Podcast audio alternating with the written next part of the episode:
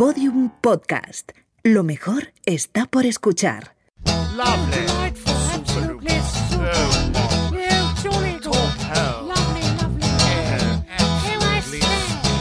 Lo que tú digas con Alex Fidalgo. Find us in high places, but we are not your friends. We use you and abuse you all for our untwisted ends. You think that it's your country, it's ours, you silly twits. We're notorious, happy and glorious, clench of professional Brits. Hola amigas, hola amigos, ¿qué tal? ¿Cómo estáis? Bienvenidos al episodio 132 de Lo que tú digas con la neurocientífica y catedrática de fisiología Raquel Marín. Me he puesto en contacto con Raquel porque hace menos de una semana, estoy grabando esta introducción el lunes 22 de junio de 2020, hace menos de una semana el exportero de fútbol y segundo entrenador del Barcelona, Juan Carlos Unzué, anunció que dejaba eh, su profesión, su carrera deportiva, debido a que le han diagnosticado ELA, padece ELA, que es una enfermedad que no terminamos de conocer del todo a pesar de que uno de los científicos más importantes de la historia la padecía. Hablamos de hablo de Stephen Hawking. Eso sí, el caso de Stephen Hawking era extrema- extremadamente raro, porque de hecho vivió muchísimos años con, la enfermedad, creo que la mayor parte de, su vida, y normalmente el pronóstico no es tan halagüeño. Además coincide que ayer, 21 de junio, el día en el que grabé mi diálogo con Raquel, eh, se celebraba el Día de la ELA. Y que hoy no tiene nada que ver, y estamos hablando de otra enfermedad, y ahora lo escucharéis en, en la conversación, pero hoy eh, veo que es noticia que una influencer madrileña, María Pombo, ha anunciado que padece esclerosis múltiple. La ELA es esclerosis lateral amiotrófica y en el caso de María Pombo, esclerosis múltiple, que son dos enfermedades que aunque ambas eh, tengan la misma palabra inicial, no tienen nada que ver. Y para eso hablo con Raquel también, para que me señale las diferencias, las posibles causas, qué dicen los estudios. Y aparte de este tema, hablamos de, de- de los misterios del cerebro, que es algo que ya sabéis que a mí me vuelve loco. Hablamos de, de la meditación y los, los beneficios, hablamos del ayuno, de los alimentos que, que colaboran en el que tengamos una mejor salud mental, una mejor higiene mental más bien, y en otros alimentos que pueden perturbar nuestro ánimo o incluso que nos pueden hacer intelectualmente menos hábiles en un momento dado. Todos hemos comido alguna vez algo que no nos ha sentado muy bien y nos, nos ha ralentizado un poco mentalmente, ¿no? Hemos tenido la cabeza embotada. Bueno, pues es que precisamente la especialidad de Raquel, una de las especialidades de Raquel es hablar de lo importante que es tener un intestino sano para tener una cabeza sano y lo imposible que es tener una cabeza sana cuando nuestro intestino no es el, no está en la situación más adecuada o más conveniente. En fin, es una charla muy interesante. Tenéis que abrir mucho las orejas porque no es fácil. Estamos hablando de, bueno, es un diálogo eminentemente científico y si no estás atento, pues eh, puedes acabar perdiéndote, pero yo creo que vais a sacar muchas conclusiones que os va a resultar muy interesante y además siempre es un placer escuchar a Raquel, que es una divulgadora excelente. Así que sin más, escuchamos ya a la neurocientífica y catedrática de fisiología Raquel Marín, que por cierto tiene dos libros que podéis eh, a los que podéis echar un ojo y podéis comprar. Yo de hecho estoy ahora mismo leyendo uno de ellos que es eh, Dale vida a tu cerebro y el otro es Pon en forma tu cerebro. Todos son consejos y buenos hábitos que favorecen, pues eso, una mayor eh, salud y un mejor bienestar de nuestra cabeza, que conviene y más en estos tiempos. Nada más, eso, episodio 132 con Raquel Marín.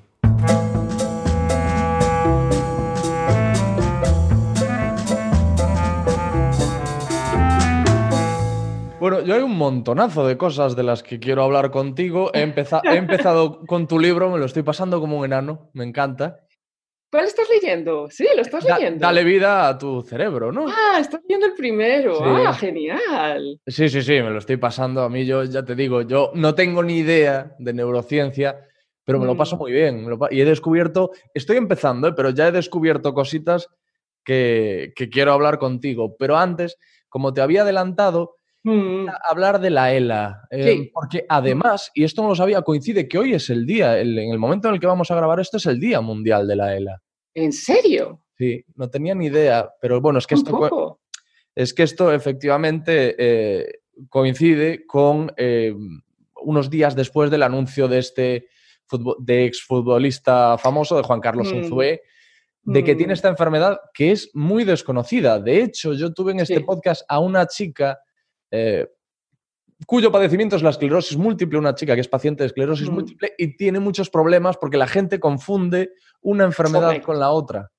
Eh, entiendo que eh, el origen a lo mejor es similar, porque ambas se llaman esclerosis. No tengo ni idea, ¿eh, Raquel? Te pregunto Mm, a ti sí, para que me Sí. Mm. ilustres. Pues mira, verás, para empezar, es verdad que los síntomas son completamente distintas. O sea, en el sentido de que tienes la esclerosis múltiple, la EM, ¿no? Y luego Mm. la esclerosis lateral amiotrófica que se llama ELA.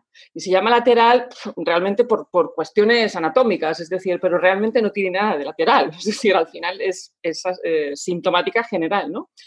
Pero eh, fundamentalmente, si bien, como dices, los orígenes de ambas enfermedades eh, son muy desconocidos porque mm, yo tengo, esta ya es mi, impresión personal, que son multiparamétricas, que en realidad no es un único factor, como, como ocurre en muchas enfermedades neurodegenerativas como esta, sino que realmente son un acúmulo de factores que pueden venir de diferentes vías, ¿no?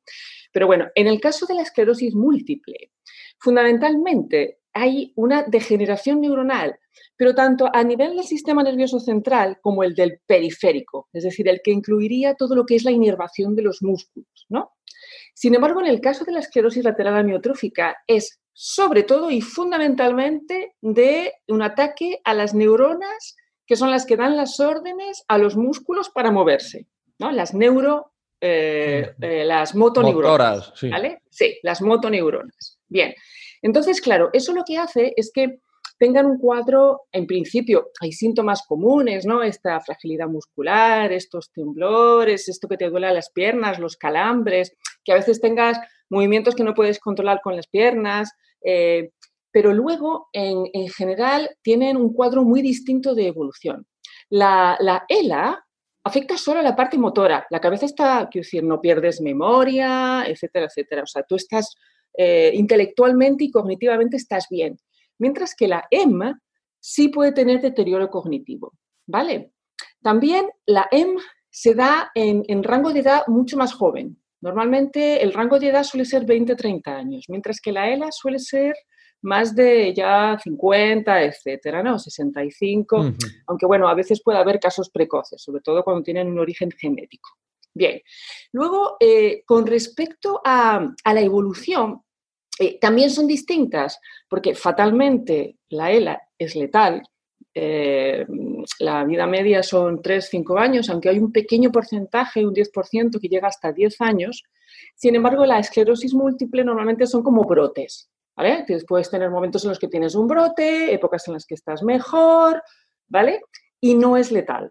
Es decir, que tú puedes realmente mantener, digamos, una esperanza de vida relativamente normal. Eso sí, con dolores, con calambres, con rollos, pero entonces, como comprenderás, tienen, tienen una, una, estructura y una evolución muy distinta. ¿no? Y luego los orígenes en ambos casos, bueno, las dos se llaman enfermedades raras, ¿no? primero porque, porque realmente tienen una incidencia relativamente pequeña en la población y segundo porque hay muchísimas causas desconocidas. ¿no? Y también dentro, se consideran dentro de las enfermedades que llamamos autoinmunes, pero tampoco eso está tan claro, en el sentido de que, bueno, ¿qué hace una enfermedad autoinmune? Bueno, tú los anticuerpos que produces tu ejército, ¿no? tus defensas, lo que hacen es eh, atacar a, a, a, cualquiera, ¿no? O sea, disparar a, a, todo lo que pasa. Entonces, atacan también a tu propio, en este caso, a la, la, la formación de tu mielina. Claro, ¿no? normalmente atacan a los intrusos, ¿no? El Efectivamente. Ataca a los intrusos, pero en este Exacto. caso... Exacto. Un anticuerpo normalmente está destinado y diseñado para atacar a un intruso, además para el que está programado. Un anticuerpo no va a atacar a cualquiera, es decir, va a estar dedicado a un intruso concreto. Sin embargo, en las enfermedades autoinmunes, esto es un problema muy serio, eh, lo que ocurre es que los anticuerpos mmm, se desmadran, en el sentido de que empiezan a atacar, le da igual que sea tuyo, que sea, que sea un, un antígeno, lo que se llama un cuerpo extraño, y en este caso, eh, lo que hacen es también de producir una degeneración de la mielina. Eh, la mielina viene a ser eh, lo que permite que las neuronas eh, se comuniquen más rápidamente.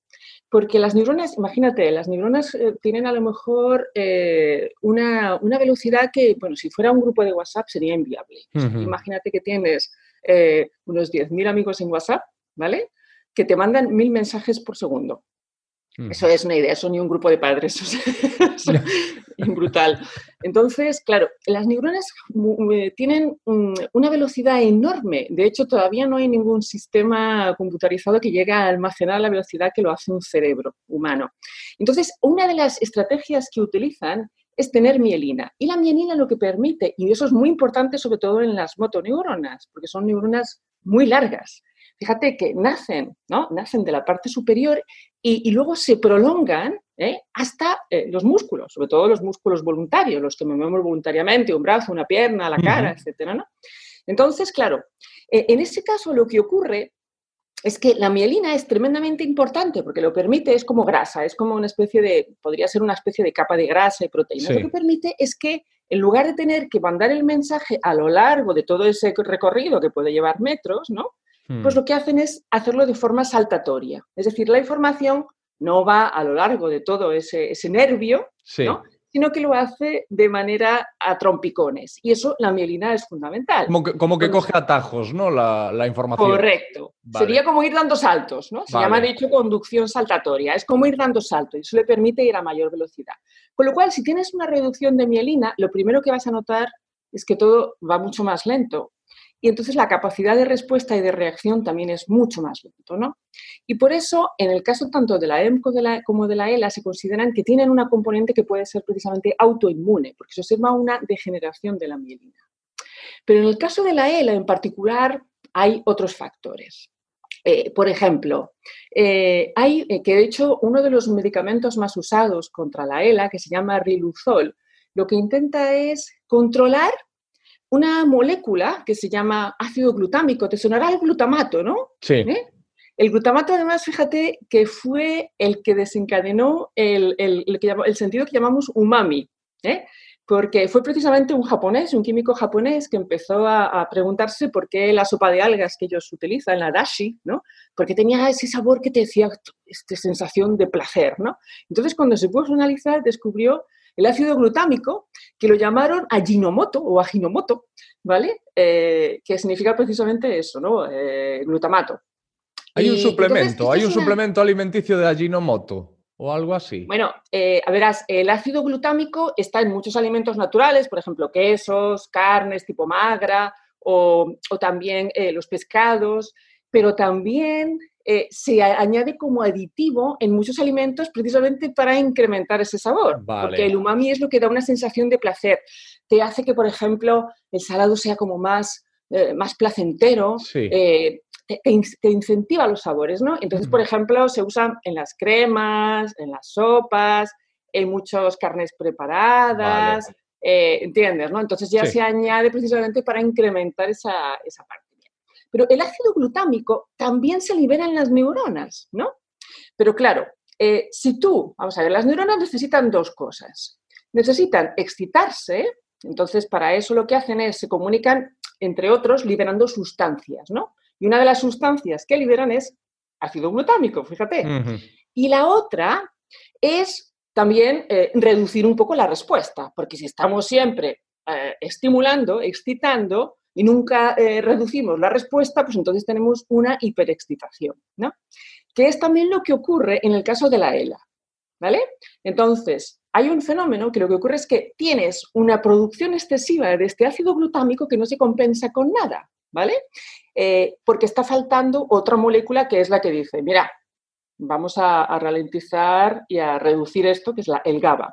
Entonces, el riluzol es el medicamento que utilizan precisamente para intentar controlar y regular la producción de ácido glutámico. ¿no? Entonces, bueno, evidentemente no cura, pero al menos reduce los síntomas terribles, ¿no? Porque tú piensas, claro, Ralentiza, ¿no? Lo ralentiza. un poco. Efectivamente, lo ralentiza y te hace tener una mejor calidad de vida, ¿no? Tú piensas, claro, que una persona que tiene eh, problemas para hablar, que las neuronas hablen con sus músculos, pues los síntomas son de todo tipo, ¿no? Claro. Por ejemplo, mm, te puede faltar mm, eh, lo- la- el tragar, Claro, Muchas deglutir, ¿no? Pues tener problemas para deglutir, para... Exacto, que se llama disfagia. Eh, y uno de los problemas esenciales y fundamentales, pues por ejemplo, bueno, evidentemente eh, eh, gesticular o poder hablar, pero el peor, que suele ser por el que mueren la mayoría, es por no poder respirar. Claro. Porque claro, para respirar hace falta músculo. Hace falta, por una parte, que el diafragma, ¿no? ¿Eh? Se, se aplane, que es este músculo que tenemos, bueno, eh, eh, que los carniceros le encanta el bichillo de la asadura, lo llaman aquí, ¿no? Esta pieza, pieza de carne que está justo debajo de, de los pulmones y las costillas. Y luego también necesitas expandir la caja torácica. Y para eso te hace falta los músculos, ¿no? Las costillitas, el, el, músculo de las costillitas también necesita expandir la caja torácica. Entonces, si tú pierdes esa musculatura, te asfixias, porque no puedes inspirar. No, que es una de las causas por las cuales también eh, suele ser muy, muy letal, precisamente por no poder respirar. Bien, entonces ese sería otro de los factores, ¿no? Tenemos el factor del ácido glutámico, tendríamos el factor, el factor de estar degradando la mielina, tendríamos evidentemente un factor genético, que, a ver, no es que sea una enfermedad hereditaria, ¿vale? De hecho, eh, hay una parte de la ELA que se considera familiar, pero es un porcentaje inferior, es aproximadamente un 10%. Pero la mayor parte de la ELA no viene de un origen genético. ¿no? Mm. De hecho, eh, también hay otra, otra cosa que se llaman, eh, bueno, de hecho intentan identificar qué genes pueden estar implicados, ¿no? Hasta ahora han identificado unos 25. Y hay uno de ellos que se ha hecho muy popular porque es un gen que podría inducir a una cierta terapia génica, porque lo que hace es eh, regular la expresión de una proteína que es muy importante en el ser humano, que es una proteína que nos ayuda a antioxidar, a, a, a bajarle a la oxidación. Se llama SOD, ¿vale? Bien. Entonces, claro, también intentan hacer terapia génica por ahí. Pero también hay otro factor que también están estudiando, y es que en, en las eh, motoneuronas, en estas neuronas que son las que hablan con los músculos, eh, también hay una acumulación aberrante de proteínas que eso además suele ser muy común en las enfermedades neurodegenerativas. El Alzheimer, por ejemplo, ¿no? Por ejemplo, muy sí. bien, exacto, ¿no? El amiloide o en el sí. Parkinson, la alfa-sinucleína, ¿no? Entonces, son proteínas que tienen sus funciones normales y por X razones, de repente empiezan a comportarse raras, empiezan a agregarse, etc. Entonces, también en las motoneuronas se observan que hay unos agregados de algunas proteínas, ¿no? Por ejemplo, hay una que se llama TDP43, ¿no? Yo no te voy a dar mucho nombrajo, no me sirve para nada, pero que sientan el concepto. Hmm. Con lo cual estamos abriendo el abanico de posibilidades a un montón de factores distintos. Porque, ¿Por qué se agregan las proteínas? Fíjate que en el caso del Parkinson, eh, hay, eh, hay, diversos factores, pero uno de los que también genera lo que es el, el fenómeno proinflamatorio tiene que ver con problemas en el intestino, que también se observa en el ELA. Mm. También hay problemas intestinales, de hecho suelen tener eh, problemas a lo mejor de intestino más permeable, ¿no? Y eso ya tendría que ver con eh, problemas intestinales, que es otro gran mundo. ¿eh? Bueno, de hecho en mi libro habrás visto que, que, bueno, ahora, y en el segundo libro más todavía, lo que hago es insistir más en ese aspecto porque es fundamental. Y entonces en el Parkinson, uno de los factores que se considera de riesgo es estar expuesto a pesticidas, que también lo tiene común con el ELA. Entonces, todo lo que sea exponerse a pesticidas, etcétera, también puede generar cierta toxicidad que empezaría en el intestino, generaría problemas inflamatorios y aunque el cerebro no se inflame, porque está ahí en el cráneo, no se va a inflamar, al final acaba muy afectado por todo lo que son los, las sustancias que se liberan con la inflamación.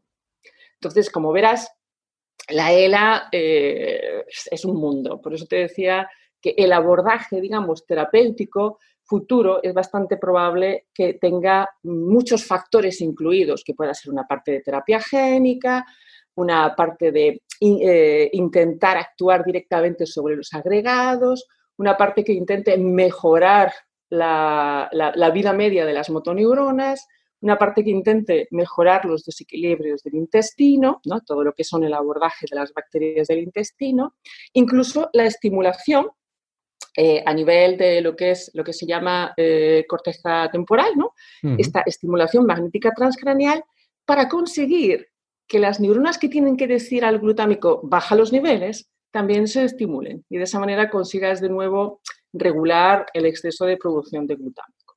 Claro, si me estoy explicando sí. bien o te estoy contando una tostada aquí. No, pero el tema es que, por ejemplo, una vez tenemos en cuenta eso, que uno de los, eh, una de las causas es el exceso de producción de, de ácido glutámico. Por Claro. ejemplo, sí. Pero lo que hay que saber es por qué se produce ese exceso de producción de ácido glutámico. Es que, claro, la Sí. cosa va más atrás, ¿no? Es más. Correcto, correcto. Eh, digamos que factores de riesgo, piensa que puede haber todo un conjunto. Vale, evidentemente, si tienes una componente genética que, como te digo, es el mínimo, ¿eh? Pues es, eh, es- evidentemente eso te va a afectar. Pero luego tienes, por ejemplo, mm, si tienes, vamos a, vamos a ir al caso de los futbolistas, ¿no?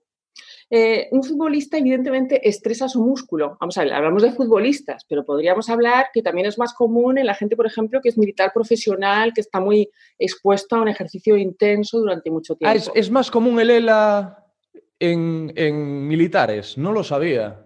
Sí, en, en todo lo que son eh, ejercicios de bastante intensidad Sí. en el rugby. Lo que pasa es que, claro, estadísticamente no se ha hecho como en el caso del fútbol, porque evidentemente el fútbol y los futbolistas son muy mediáticos, ¿no? Pero en realidad, todo lo que sea, mira, hasta en los cantantes, si tú estás, eh, primero porque a lo mejor eres un cantante de rock que, que realmente tienes que entrenarte mucho, pero si no también todo lo que es la musculatura de la voz, etcétera, también todo lo que sea generar un estrés muscular elevado, que lo que hace es estar sobreentrenado, puede también ser un factor de riesgo, ¿vale? Ajá. Porque claro, tu músculo también tiene que recuperar. Tu músculo también, eh, cuanto más lo estresas, también genera más estrés oxidativo, etcétera, etcétera. Todo lo que sea hiperestimulación, puedes desregularlo, ¿no? Eh, pero eso, evidentemente, puedes pensar en un montón de actividades distintas, ¿no? No solamente los futbolistas, sino pues un montón de deportes en los que eso va a ocurrir. O sea, si tú te pones a mirar, por ejemplo, listas de famosos que han muerto de, de ELA, tienes de todo. De hecho, déjame mirar, porque estuve echando... porque un digo. Encontraremos también a gente sedentaria, imagino. Aunque sean los menos, aunque sean los. Claro, claro. Donde es más común, fíjate, es en, en hombres más que en mujeres. Ajá. Sí.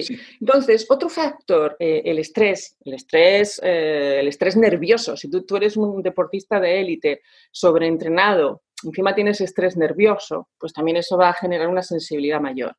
Si fumas, el tabaco también es un factor de riesgo. Si estás expuesto a pesticidas, si tienes problemas intestinales, ¿no? Mm. Es decir, que al final eh, es, un, es un totum revolutum, que seguramente eh, lo que induce son diversos factores. Pero las causas exactas, de, tanto de ELA como de EM, no se conocen. Es que es tremendo porque eh, con, con la esclerosis múltiple sí se ha avanzado, pero el ELA se- es una enfermedad que se conoce, de la que se tiene conocimiento y está identificada desde, si no me equivoco, finales del siglo XIX. Y Sí. a día de hoy, como tú bien has dicho, se consigue ralentizar, pero vamos, Sí. estamos hablando, creo que de meses, en circunstancias normales. Lamentablemente sí. Pero mira, hay un aspecto, yo como investigadora, hay un aspecto fundamental a la hora de poder estudiar un- una enfermedad y es tener el modelo. Tener el modelo. Eh, el modelo experimental, el modelo en este caso animal, que son siempre los pobres sufridores que. ¿no? Eh, y entonces, claro, si te estoy hablando de agregados de proteínas, de 25 genes hasta ahora identificados implicados, de posibles eh, relaciones con, con neurotóxicos que vengan de- del medio ambiente, como puedan ser pesticidas, etc. Al final, ¿cuál es el modelo? ¿Me entiendes? ¿no? Mm. Es muy difícil generar un modelo experimental sobre el que poder luego, eh, bueno, pues, eh, pues establecer un poco el diagnóstico de una enfermedad y, eh, bueno, digamos, tenerla, tenerla controlada para poder abordar más el tema. Y ese es el problema con las enfermedades raras, que los modelos son escasos, no, no hay realmente modelo animal, ¿no? Se empezó a investigar la relación del ELA con el fútbol porque por lo visto hubo una explosión de casos en Italia, pero estamos hablando Sí. de a lo mejor de, de- Estoy hablando todo el tiempo de memoria, así que que la gente coja los datos con pinzas, pero creo que como 40 futbolistas en, los, en los últimos años, que para una enfermedad rara es bastante alarmante. Sí, Pero es que esto, pero es como que la gente tiene muy en cuenta, por lo que yo he leído, el hecho de que es el fútbol, pero no tienen tan en cuenta el hecho de que sea en Italia. Y con esto lo que te quiero decir es que la Liga de Fútbol Profesional, o sea, en España, no se conocen estos casos, o en la Liga de Fútbol de Brasil. Es en la, en la Serie A italiana donde, donde ha pasado esto. sí. Mira, puede tener que ver un factor ambiental de climático. Perdona, sí. No, no. Cuando verás, te, te voy a matizar. Bueno, esto ya es parte de mi reflexión, porque Sí, cuando sí, me comentaste lo del estudio, eh, el estudio este del Instituto Mario Negri, que estaba basado también en, en una serie de datos estadísticos, hay que tener una diferencia entre lo que es investigación experimental sobre algo observacional, del que luego pues e- exploras, sacas resultados y lo contrastas, con la parte estadística. Evidentemente es un tipo de investigación totalmente distinta y ya implica sesgos, ¿verdad? O sea, lo que es un estudio estadístico implica sesgos, porque tú tienes que elegir una población concreta, etc. Entonces, aunque, aunque yo no he encontrado ese estudio del, del Instituto Mario Negri en bases de datos científicas, sí, lo que he podido ver es una serie de cosas que, que es importante matizar. Primero, lo primero, eh, no tenían muy claro la diferencia de diagnóstico, ¿vale? Bueno, es que a veces para empezar hasta el neurólogo le cuesta entender el diagnóstico porque no es tan fácil, ¿no? Bien. Entonces, claro, ahí a lo mejor estás metiendo, ya para empezar, las dos que hemos comentado, ¿no? Las dos esclerosis, en el mismo paquete, ¿vale? Y como ya hemos dicho, no Mm, tienen la misma evolución. ¿vale? Bien, primero. Lo segundo, si tú haces, por ejemplo, el sesgo de la población solamente centrándote en ese, eh, en ese grupo y no lo comparas con otro, entonces, claro, mm, o sea, tú, por ejemplo, si te hubieras comparado, imagínate, con jugadores de rugby italianos, A lo ¿no? mejor encuentras O otros con los- 40, ¿no? Efectivamente. Vale. O con eh, amas de casa, Sí. con señoras que estén, eh, o que estén, eh, personas que estén dedicadas a la limpieza. Entonces, tú no lo has comparado con nada. Ten en cuenta además que es más común en hombres. Entonces, y estás ya seleccionando, tampoco lo hicieron, por ejemplo, comparando con el fútbol femenino, ¿no? Bien. Sí, sí, sí. Eh, luego, otro aspecto interesante. Vale, tú estás hablando de, eh, porque el estudio decía que tenían el doble de probabilidades de tener ELA frente a la población normal. Atención, ¿vale? Porque ahí, ¿qué, qué población es normal? Fíjate, eh, en general, a nivel mundial, se dice que hay aproximadamente un caso cada 100.000 habitantes, ¿vale? Ya cuando nos vamos a Italia, ¿vale? De acuerdo a los datos, es aproximadamente 1,7 cada 100.000 habitantes. Y cuando venimos a España ya estamos en 3, ¿vale? Y lo que encontraban en este caso era de 3 y pico. Entonces, claro, todo depende con qué población y con qué incidencia la estés comparando, ¿no? ¿Mm? Claro. Entonces ahí mm, yo, desde luego, no se puede concluir que jugar al fútbol te aumente el riesgo de ELA. Eso sería conclusión absurda, ¿no? Pero digamos que ya estás partiendo de un sesgo de la población. Eh, yo me acuerdo una vez que eh, en un estudio que presentaban que, eh, que había un mayor riesgo de tener una cierta agresividad cuando analizaban un grupo de presos. Y yo levanté la mano, que lo asociaban a tener dos cromosomas Y, y yo levanté y pregunté, ¿y lo han comparado con un convento de monjes? Porque igual tienen la misma proporción en el convento de monjes, ¿me quieres decir? Entonces, no me vas a concluir que los monjes son agresivos, no sé, ¿sabes? ¿no? Que a lo mejor están con su jardín haciendo cerveza o lo que sea. Entonces, claro, eh, eh, ahí en ese sentido hay que tener mucho cuidado con qué tipo de dato estadístico, eh, qué sesgo utilizas, etcétera, etcétera, porque las conclusiones hay que matizarlas mucho desde mi punto de vista. ¿no? Claro, yo luego leía eh, que a raíz de, de ese estudio habían sacado una serie de, no de conclusiones, sino de teorías de qué podría estar involucrado, teniendo en cuenta el Mm. caso de los futbolistas, qué orígenes o qué causas podrían ser algunas implicadas en el desarrollo de la ELA. Y, por ejemplo, Sí. una que decían es eh, el- la ingesta o la utilización de suplementos alimenticios, por ejemplo Mm. para de los deportistas de élite. Pero yo entonces al momento pensaba, me ponía en la piel de un científico. Digo, si yo tengo esa, esa sospecha, me voy directo al mundo del culturismo, directo. Porque los Total. culturistas, o sea, les abres el armario y se te cae encima. No hay prácticamente un suplemento que un culturista no consuma. Desde, desde minerales, vitaminas, eh, proteínas, carbohidratos, lo que se te- esteroides, lo que se te ocurra. Eso Sí. lo va a consumir un Hormona de crecimiento. Claro, entonces yo me iría para ahí. Luego, por otro lado, eh, te hablan de los traumatismos que sufren los, lo que sufren los futbolistas. Me iría inmediatamente al fútbol americano y al mundo de la lucha, a ver qué es lo que, qué es lo que pasa ahí. Claro, es lo que, a mí- es lo que yo echaba de menos. Por otro lado, te Sí. hablan de los, de los, que está relacionado con lo que tú has dicho, de los pesticidas en los campos. Pero hay un, un- otro montón de deportes que se juegan en campos de hierba en los que también habrá pesticidas. O se puede ir también a eh, mirar entre los granjeros industriales o como Efectivamente. los... Entonces, claro, yo esa serie de, de posibilidades en mi cabeza iba pensando, entonces, ¿con quiénes los compararía para, para poder eh, obtener una respuesta? Y no, lo, Mm. no, lo- no se ha hecho, no se conoce o no... No, mira, yo, eh, yo una de las cosas que hice como investigadora ayer, llamé, bueno, no voy a decir su nombre, pero llamé a un buen amigo que viene de una saga de futbolistas de élite. Bueno, en la familia hay varios que juegan al fútbol profesional en la primera, en la Liga Nacional y, bueno, de generaciones, ¿no? Y yo le, le llamé a él porque sabía que él iba a saber bastante bien. Digo, oye, eh, mm, porque además este, eh, yo venía en relación a- al nuevo caso, que ya yo creo que es un hombre que está ya en los 50, ¿verdad? Entonces yo le pregunté, oye, ¿vo- ¿vosotros qué, qué os daban de comer? y me dice, pues mira, lo de siempre, filete a la plancha, ensalada, pasta, etcétera. Y digo, ¿y tomabais algún dopaje y tal? Y dice, "Pues sí. mira, no. Pero en Italia, pero me dijo, pero entonces le comenté esto del estudio en Italia. Me dijo, pero en Italia sí Mm, tomaban bastantes cosas. Entonces, una de las cosas, por ejemplo, que yo estuve mirando es la hormona de crecimiento. Y la hormona de crecimiento, una de las cosas que hace es, de alguna manera, actuar sobre el músculo. ¿Vale? Ya. Lo que hace es activar, bueno, de hecho, la hormona de crecimiento incluso se ha intentado utilizar para mejorar la debilidad muscular en las personas mayores. Porque claro, lo que haces es aumentar la síntesis de proteínas, todo lo que sea estructural, ¿no? Y la hormona de crecimiento lo fomenta. Claro, pero al final el músculo no está más fuerte. ¿Eh? Lo que haces es como hincharlo, pero realmente no, no está más fuerte, no vas a saltar más, ni a correr más, etc. Y era Es un efecto cosas que- cosmético, ¿no? Realmente. Evidentemente, exacto, exacto. Sí. Pero luego vas a correr a coger el autobús y lo pierdes igualmente. Bien. Ya. Y eso, él me comentó que en Italia sí había, en aquel entonces había más fomento de- del uso también, y luego también usaban bastantes anabolizantes. Y claro, los anabolizantes, entre otros, muchas veces lo que hacen es, eh, eh, bueno, son a veces eh, análogos a hormonas sexuales, ¿verdad? Sí. como puede ser la testosterona. Bien.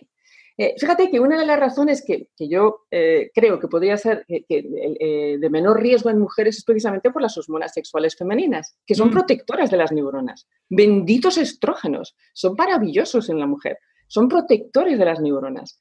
Entonces, claro, si tú estás modificando de alguna manera tu metabolismo hormonal, estás haciendo un estrés adicional metabólico al músculo, etcétera, etcétera. Si encima añades lo que te dé la gana, pesticidas, la comida, lo- el estrés de, de la competición, el sobreentrenamiento y sobreesfuerzo, pues al final. Y ahí sí que en Italia, por lo que me comentaba este amigo, comparado con España, me decía, no, los, los españoles estábamos todos estirillas, unos tirillas comparado con los italianos, ¿no? Eh, pues en España no era tan común este, este tipo de, bueno, pues de, de complementos, si quieres llamarlo, alimentarios. Mm. Entonces, Otra bueno, cosa- pues ahí podría, podría haber una, una pequeña pista al respecto. sí. Hmm. Otra cosa interesante sería saber también el- las cifras en general de enfermos de ELA en Italia comparadas con, con otros países, porque a lo mejor también resuelves que en Italia hay más incidencia en general. Sí. Yo las estadísticas concretas no las conozco porque tendrías que analizar los datos del 2019, pero por lo que pude ver es un poco más, más alta que el resto del mundo. O sea, si en el resto del mundo es uno de cada 10.000, en Italia es 1,7 de cada 10.000 más o menos. O sea, pues, ahí Mm. ya pues, puedes meter muchos factores, ¿no? Es decir, el factor campo, como dices, pesticida, pues mira, por ejemplo, en Suecia encontraron que estirpar el, par- el- el apéndice reduce el riesgo de Parkinson, sobre todo en la gente rural, del ámbito rural. ¿Por qué? Porque está reduciendo lugares donde se pueden acumular estos agregados aberrantes de proteínas, como puede ser el apéndice, y entonces digamos que aquello circula, ¿no? Entonces reduces, fíjate, reduces el riesgo de Parkinson. El ¿Por qué no? apéndice. Podría ser algo. Sí, el apéndice. O sea, el, el apéndice que ya tiene fama de no servir para nada, ahora resulta que también obstaculiza. O sea, va a empezar a generalizarse el... el- yo no Vale, tengo... tampoco, tampoco hay que quitarse el apéndice sin necesidad. Vale, tampoco hay que quitarse el apéndice sin necesidad. Pero es verdad que es un órgano vestigial, un poco, en el ser humano Mm. no tiene mucho sentido. Pero sí, encontraron eso.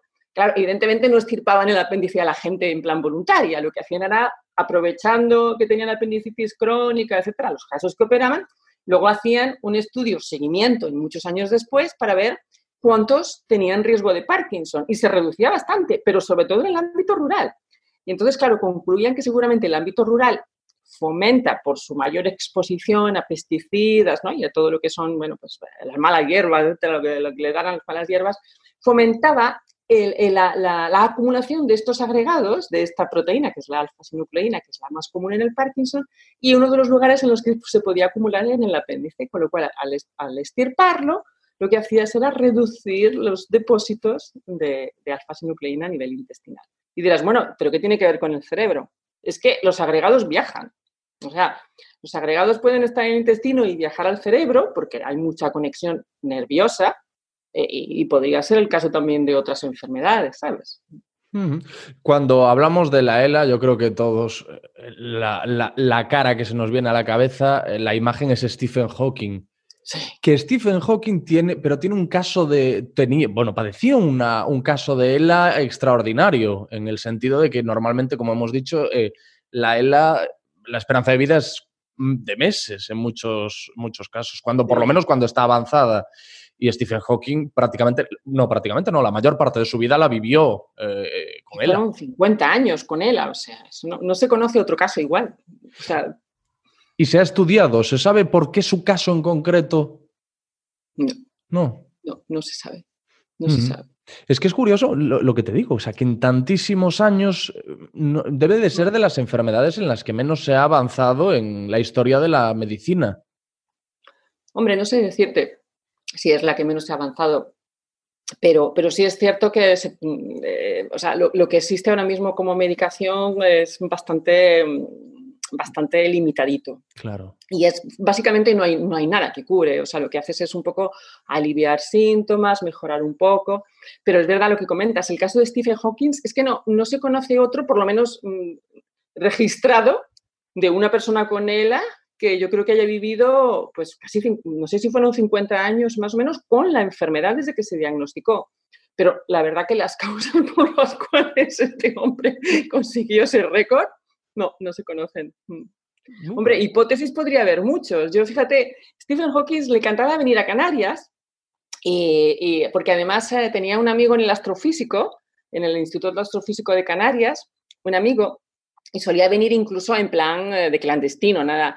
Pero yo una vez eh, eh, dio una gran charla en- aquí en el, en el auditorio de Tenerife y yo fui a su charla y curiosamente coincidí estando sentada de las al lado de las enfermeras de Stephen Hawking, ¿no?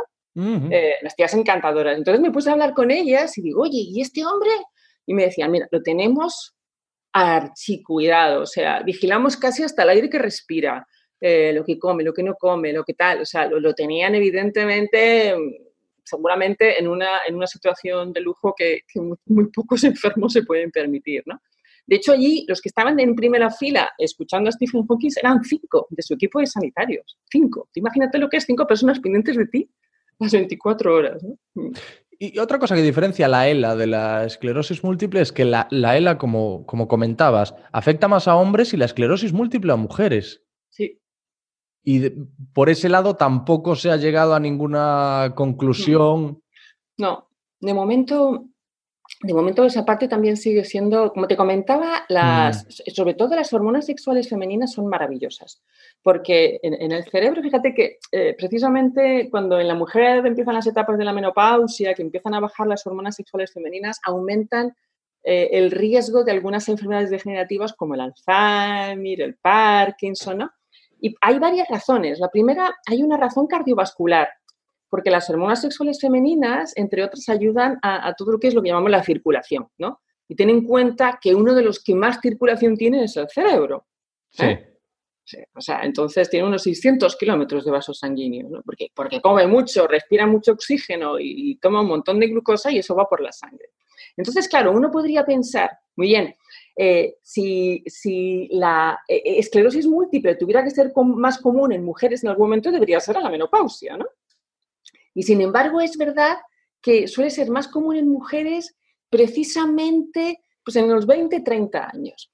Lo que sí es cierto es que en el caso de la esclerosis múltiple hay estudios que demuestran, estudios recientes, que demuestran ya una componente de riesgo asociada con el intestino. Mm, De hecho, se ha identificado, está más avanzada, como decías, que la ELA, porque se han identificado ya desequilibrios de eh, las bacterias del intestino. Y ahí, evidentemente, estamos hablando de buscar una aguja en un pajar, porque las bacterias del intestino son más de mil especies distintas, son ciento y pico veces, 160 veces el total de nuestro genoma, es decir, es que son más abundantes que nuestras propias células del cuerpo. Entonces, ¿qué me vas a decir?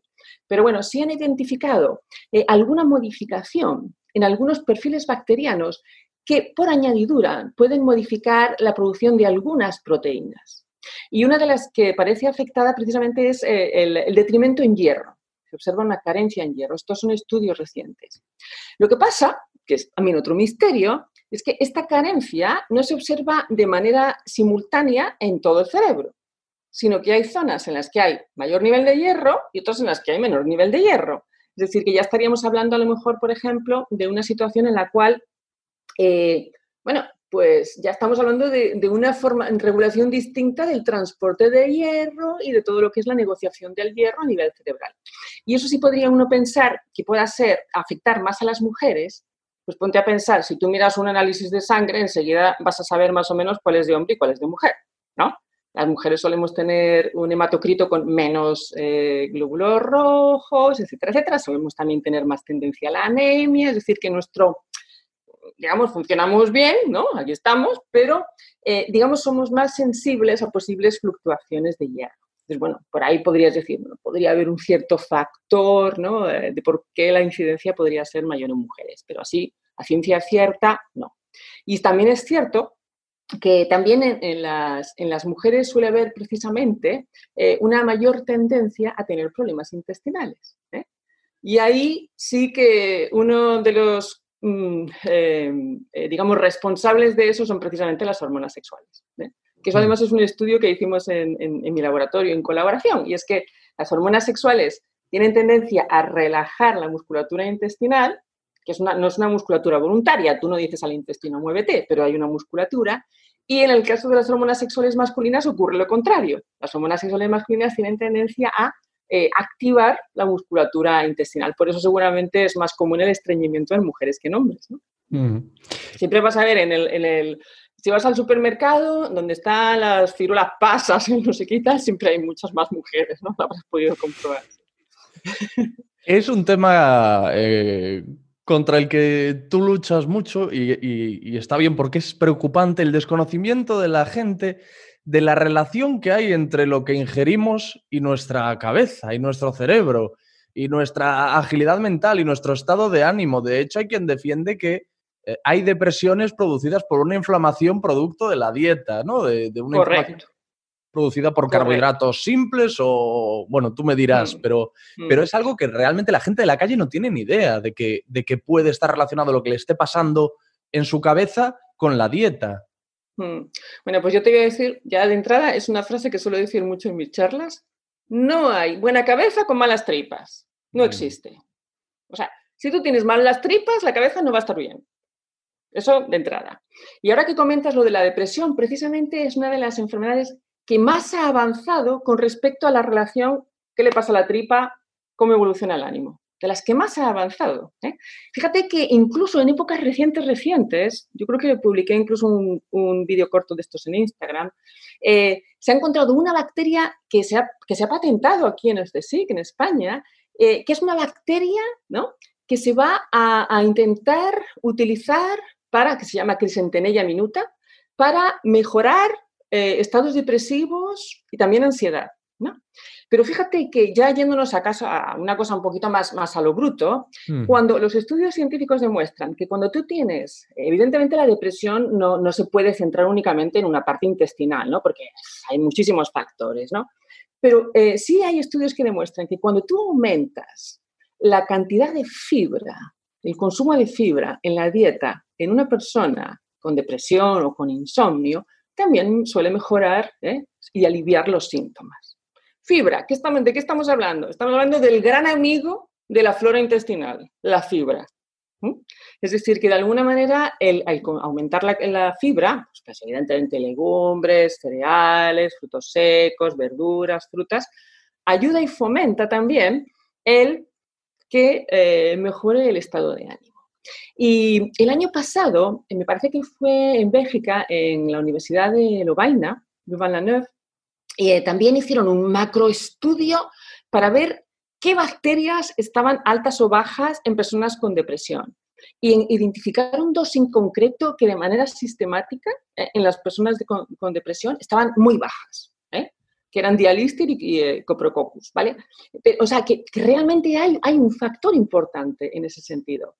Otro factor que ayuda y que también es amigo de mejorar y aliviar los síntomas de la depresión son los fermentos lácticos.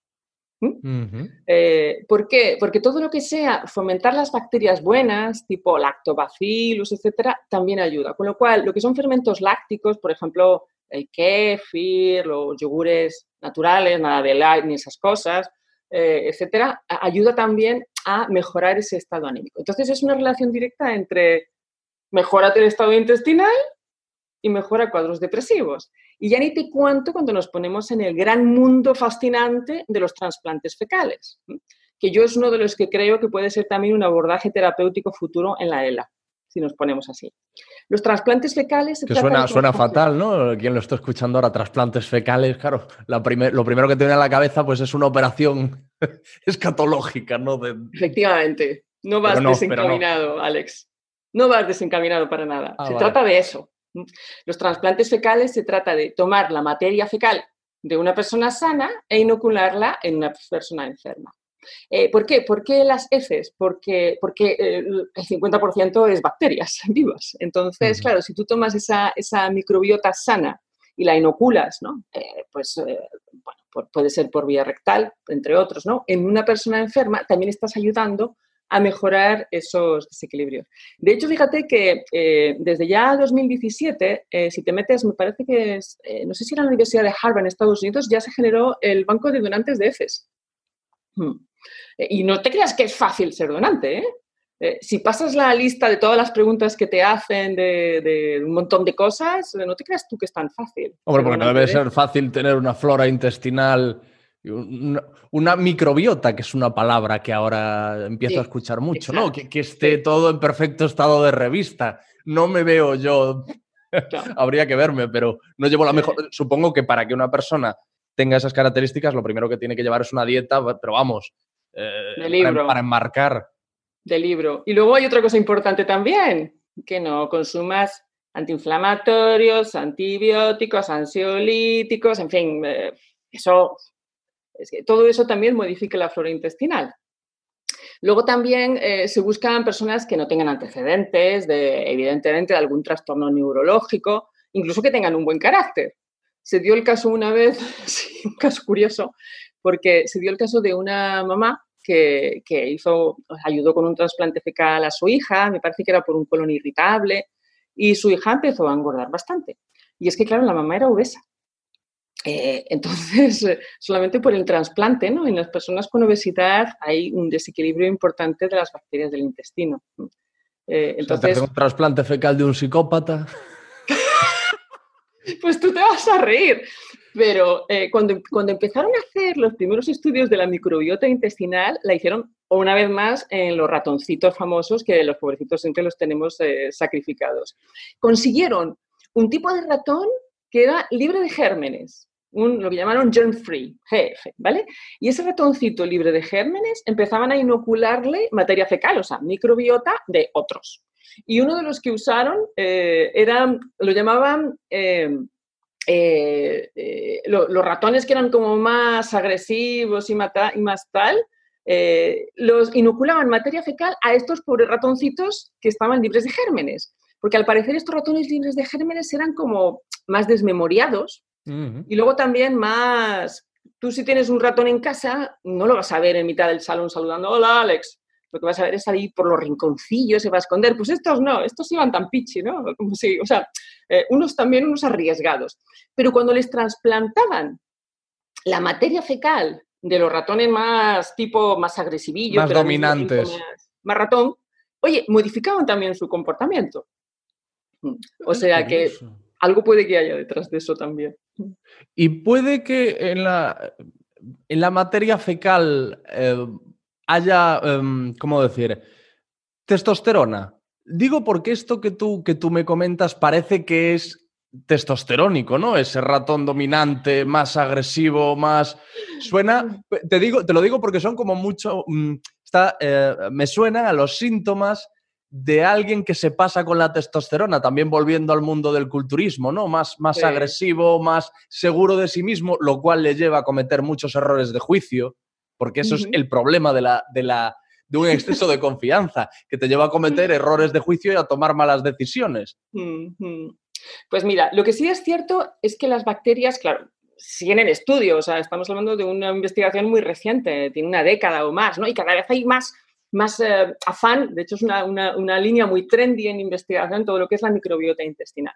Y, por ejemplo, sí se sabe que según nuestros perfiles bacterianos, mm, también va, va a, metabolizarse mejor pues todo lo que es la- la- la- las, las condiciones que necesitamos para producir nuestras hormonas sexuales, entre otros. ¿no? De hecho, por ejemplo, eh, según el perfil bacteriano de una mujer, le va a sentar mejor, digamos, la soja, ¿no? que sabes que son estrógenos de plantas, que a otra, ¿no? Depende de las culturas, depende de los perfiles que tenga, etcétera, etcétera. Con lo cual, eh, no hay realmente dos, mm, dos alimentos que le vengan bien igual a todo el mundo. A ti te puede sentar fenomenal algo que a mí me siente fatal, eh, o me engorde, hay gente que engorda solo con mirarla, Ese etcétera. es el gran error de las dietas. Ese es Sí. el gran error de las dietas. Sí, mira, una de las cosas que modifica la microbiota intestinal son precisamente las dietas selectivas. ¿eh? Porque las dietas selectivas, eh, claro, eh, a ver, las bacterias no comen todas lo mismo. Si tú matas de hambre a un grupo y al otro pues, lo pones como el Kiko, pues al final evidentemente vas a tener un desequilibrio, ¿no? Pero fíjate que uno de los factores más interesantes a la hora de equilibrar la microbiota intestinal es el ejercicio físico. O sea, uno de los factores, que además lo tenemos ahora muy reciente, el sedentarismo, ¿no? que hemos estado ahí todos haciendo zapping o tal, el sedentarismo es uno de los factores que altera la microbiota intestinal. Eh, y, y, de hecho, bueno, eh, genera desequilibrios. Eh, y, y, hay estudios, hay un estudio, aunque se hizo con una cohorte pequeñita, pero se hizo con corredores de la maratón de Boston en Estados Unidos, lo hizo la Universidad de Harvard. Fíjate qué estudio más interesante. Ya te digo, es una cohorte pequeñita, no vamos a sacar conclusiones, hmm. pero sí. Mira, cogían atletas que iban a correr la maratón de Boston una semana antes de la carrera. Les analizaban la materia fecal, o sea, la microbiota intestinal que encontraban en las heces. Pa, pa, pa, perfiles. Luego, hacían lo mismo justo después de haber corrido la maratón. Y una semana después, oye, justo después de haber corrido la maratón, tenían más abundante una bacteria, Bellionella, un tipo de bacteria, que justo es una bacteria que ayuda al metabolismo del lactato, es decir, de todo lo que mm, genera fatiga muscular. ¿no? Con lo cual, de esa manera, el tener más aumentada esa bacteria lo que hacía es que tuvieran mejor resistencia a la fatiga muscular. ¿no? Y eran niveles que aumentaban sobre todo después de haber corrido la maratón. Entonces, claro, si tú eso lo extrapolas, por ejemplo, a, al estilo de vida, al tipo de alimentación, a cómo, a, pues es bastante probable que haya también eh, bacterias que ayuden a fomentar pues, la producción de testosterona, que no, no es que tengas más testosterona en las heces, sino que tienes más bacterias que a lo mejor ayuden a fomentar pues, la producción de hormonas sexuales o que ayuden a fomentar pues eso, enzimas para digerir el lactato, etcétera, etcétera, ¿no? Un experimento que alguien puede hacer para comprobar la influencia de la comida en el estado de ánimo y la relación, como decimos, entre, entre pues eso, el estado de ánimo y, y, nuestro intestino, a mí me pasa esto, que yo no sé si al resto del mundo también, pero yo cuando consumo un menú potente de comida rápida, lo más normal es que una horita después o algo así no me sienta la persona más feliz del mundo. Ni, ni, piense, ni piense, me voy a comer la vida, vámonos a la calle y, y hagamos lo posible para que este mundo sea mejor lo normal es que te aplatane, que te sientas aletargado. No, es, una, es un buen experimento sí. para comprobarlo in situ, ¿no? Pues mira, eh, me estás recordando un experimento que hicieron en Estados Unidos. Cogieron a, un grupo de estudiantes de universidad, gente nada, deportista, vida sana, su tal, su omnívoros, ¿no? Y los, y los tuvieron durante 10 días con una dieta típica occidental. O sea, cuando hablamos de dieta occidental es fatalmente la que vemos siempre en las películas americanas. El plato de pasta preparado, la pizza prefabricada, la hamburguesa, los saturados, los quesos que no se sabe de dudosa procedencia, etc. ¿no? Bien. Bien, entonces los tuvieron 10 días, Alex, 10 días con esa dieta. A los 10 días, no solamente tenían peor rendimiento, mm, les costaba más concentrarse, eh, la memoria iba como más regulín, sino que encima les bajaba el ánimo, estaban más desanimados, se veían peor. Una de las cosas que te baja el ánimo es la autoestima, o sea, eh, te ves a ti mismo y la autoestima también se regula desde el punto de vista cerebral, ¿no? El que tú te sientas mejor, el que tú... Bien, autoestima más baja. Y además hay un aspecto interesante también, que a mí es uno de los aspectos que más me gustó. Uno de los que regula el apetito es quién? El cerebro. Entonces, cuando tú, eh, digamos, estás, mm, no estás tratando muy bien a tu cerebro, pues a base de una dieta occidental, eh, uno de los factores que también se afectaba era precisamente la sensación de hambre y de saciedad. Normalmente uno suele saber cuando tiene hambre y cuando ya ha comido suficiente. Pues fíjate que a base de comer cosas que no eran lo más sano del mundo, ya llegaba un momento en el que se hacían como más dependientes de ese tipo de cosas y ya no sabían, que además no alimentan, porque muchas de estas cosas... Tú sigues calorías vacías. Exacto, paradójicamente, a lo mejor estás con una hipovitaminosis, pero sigues teniendo hambre, aunque estás aumentando las kilocalorías. Bien. Entonces, una de las cosas que les pasaba era que ya no tenían esa sensación de ahora tengo hambre, ahora estoy saciado, sino que hasta se les alteraban los circuitos de saciedad eh, y de apetito. O sea que hasta, hasta eso te acaba afectando también, que ya tienes antojos que, no, que no, no deberían ser, porque el, el, creer que porque yo tenga un antojo es porque lo necesito, no es cierto. Es decir, eh, seguramente si tienes un antojo de dulce, lo que tienes es una cierta adicción a eso y tu circuito de recompensa en el cerebro está que hay de mi chocolatito, que hay de mi mm. pastelito, etcétera, etcétera, ¿no? Pero no realmente porque lo necesites, ¿no? Que hay, sobre eso en la cultura, sobre todo de nuestros abuelos, ¿no? Había mucho de eso de, tú come hijo, porque si tienes eh, esa necesidad de comer, yo qué sé, o las embarazadas, ¿no? Que le damos los antojos, no es bueno para una embarazada eh, cubrir los antojos, sobre todo si son antojos que no tienen nada que ver con una dieta equilibrada. Precisamente una mujer embarazada es de las que más puede afectar el desarrollo del sistema nervioso del bebé con su intestino. Entonces es precisamente cuando, cuando hay que tener más cuidado con, a que tienes antojos, precisamente. Claro, porque lo que consume la embarazada también afecta al desarrollo del feto, no solo el desarrollo físico, sino el cerebral también, ¿no? O sea, Fundamental. Sí, puede, que puede llegar a, decidir cómo va a ser el día de mañana, intelectualmente hablando, un niño, el hecho de que la madre se alimente mejor o peor durante la gestación, durante el embarazo. Sí, evidentemente esto hay que cogerlo con pinzas también. No tiene uno que pensar que porque una madre pues tenga a lo mejor un síndrome metabólico durante el embarazo, que suele ser común, etcétera, eso vaya a repercutir en que tu hijo no sea intelectualmente bien, ¿no? Pero sí es cierto que los estudios científicos demuestran que normalmente la microbiota durante el embarazo va a cambiar sí o sí. De hecho, en el, tercer trimestre del embarazo, la microbiota, si, si, tú la analizaras sin saber que es una mujer embarazada, llegarías a la conclusión de que tiene un síndrome metabólico, porque te cambia realmente a todo lo que es proinflamatorio, a las bacterias que en principio son las de las grasas, etc. ¿no? Pero bueno, es normal, es una mujer que está, que está concebiendo un nuevo cuerpo y sobre todo un nuevo cerebro. Porque el cerebro es el que más kilocalorías se lleva, el generar un nuevo cerebro es el que más kilocalorías se lleva en todo el embarazo. Son 250.000 células por, por, minuto durante algunos momentos. Son 85.000 millones al final de células que tienen que generar ahí. ¿no?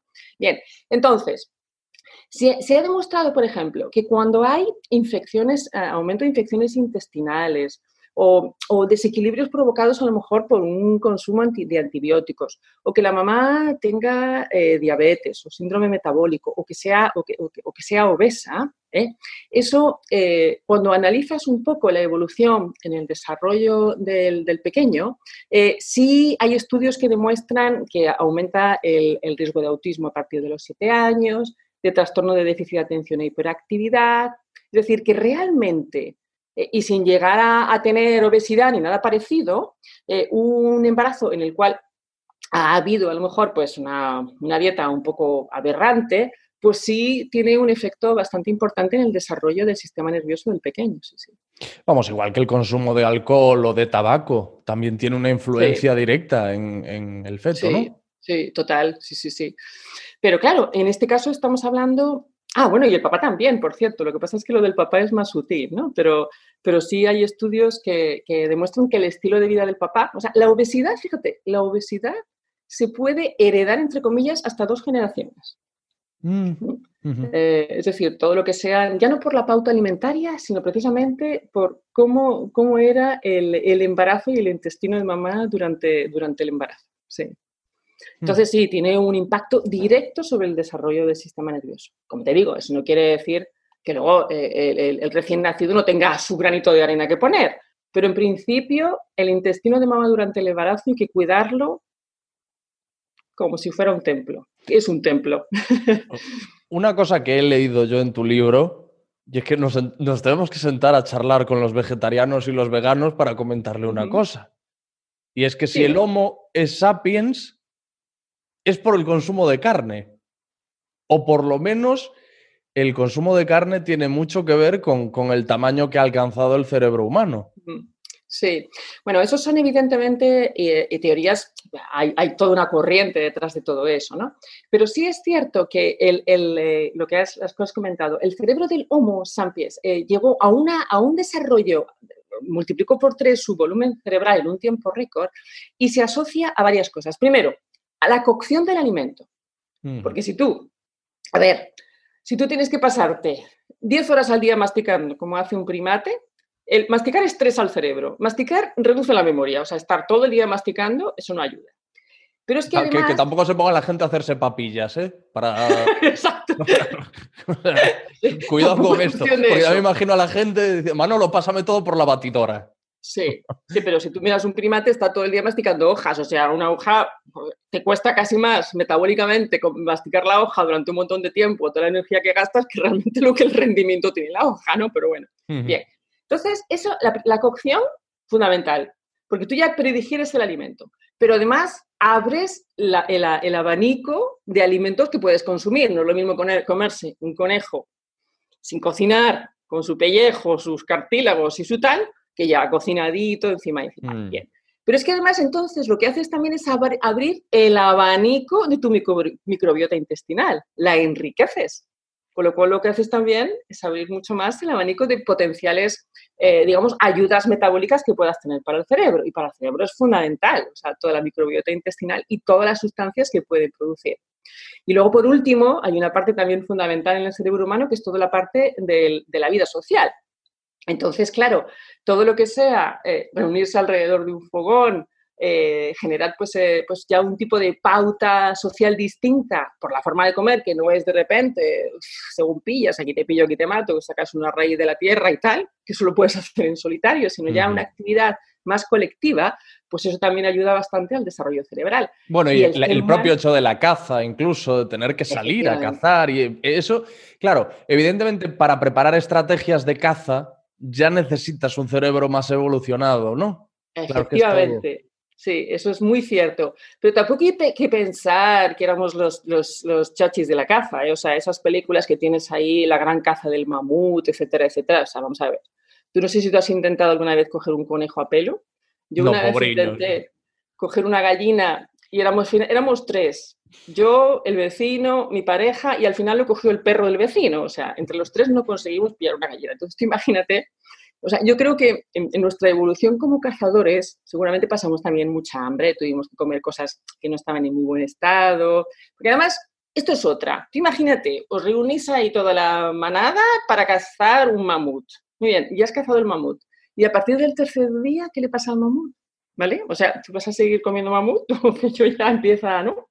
Eh, entonces, es bastante probable que como cazadores, bien, nos defendiéramos, pero tampoco fuéramos lo- los reyes del mambo cazando, sinceramente. O sea, yo una vez hice un safari en África y llegué a la conclusión de que ahí no, no, yo no hubiera sobrevivido. El que menos corría, corría por lo menos 20 o 30 kilómetros más que yo y pesaba como mínimo 2.000 kilos más que yo. O sea, yo qué, qué voy a hacer?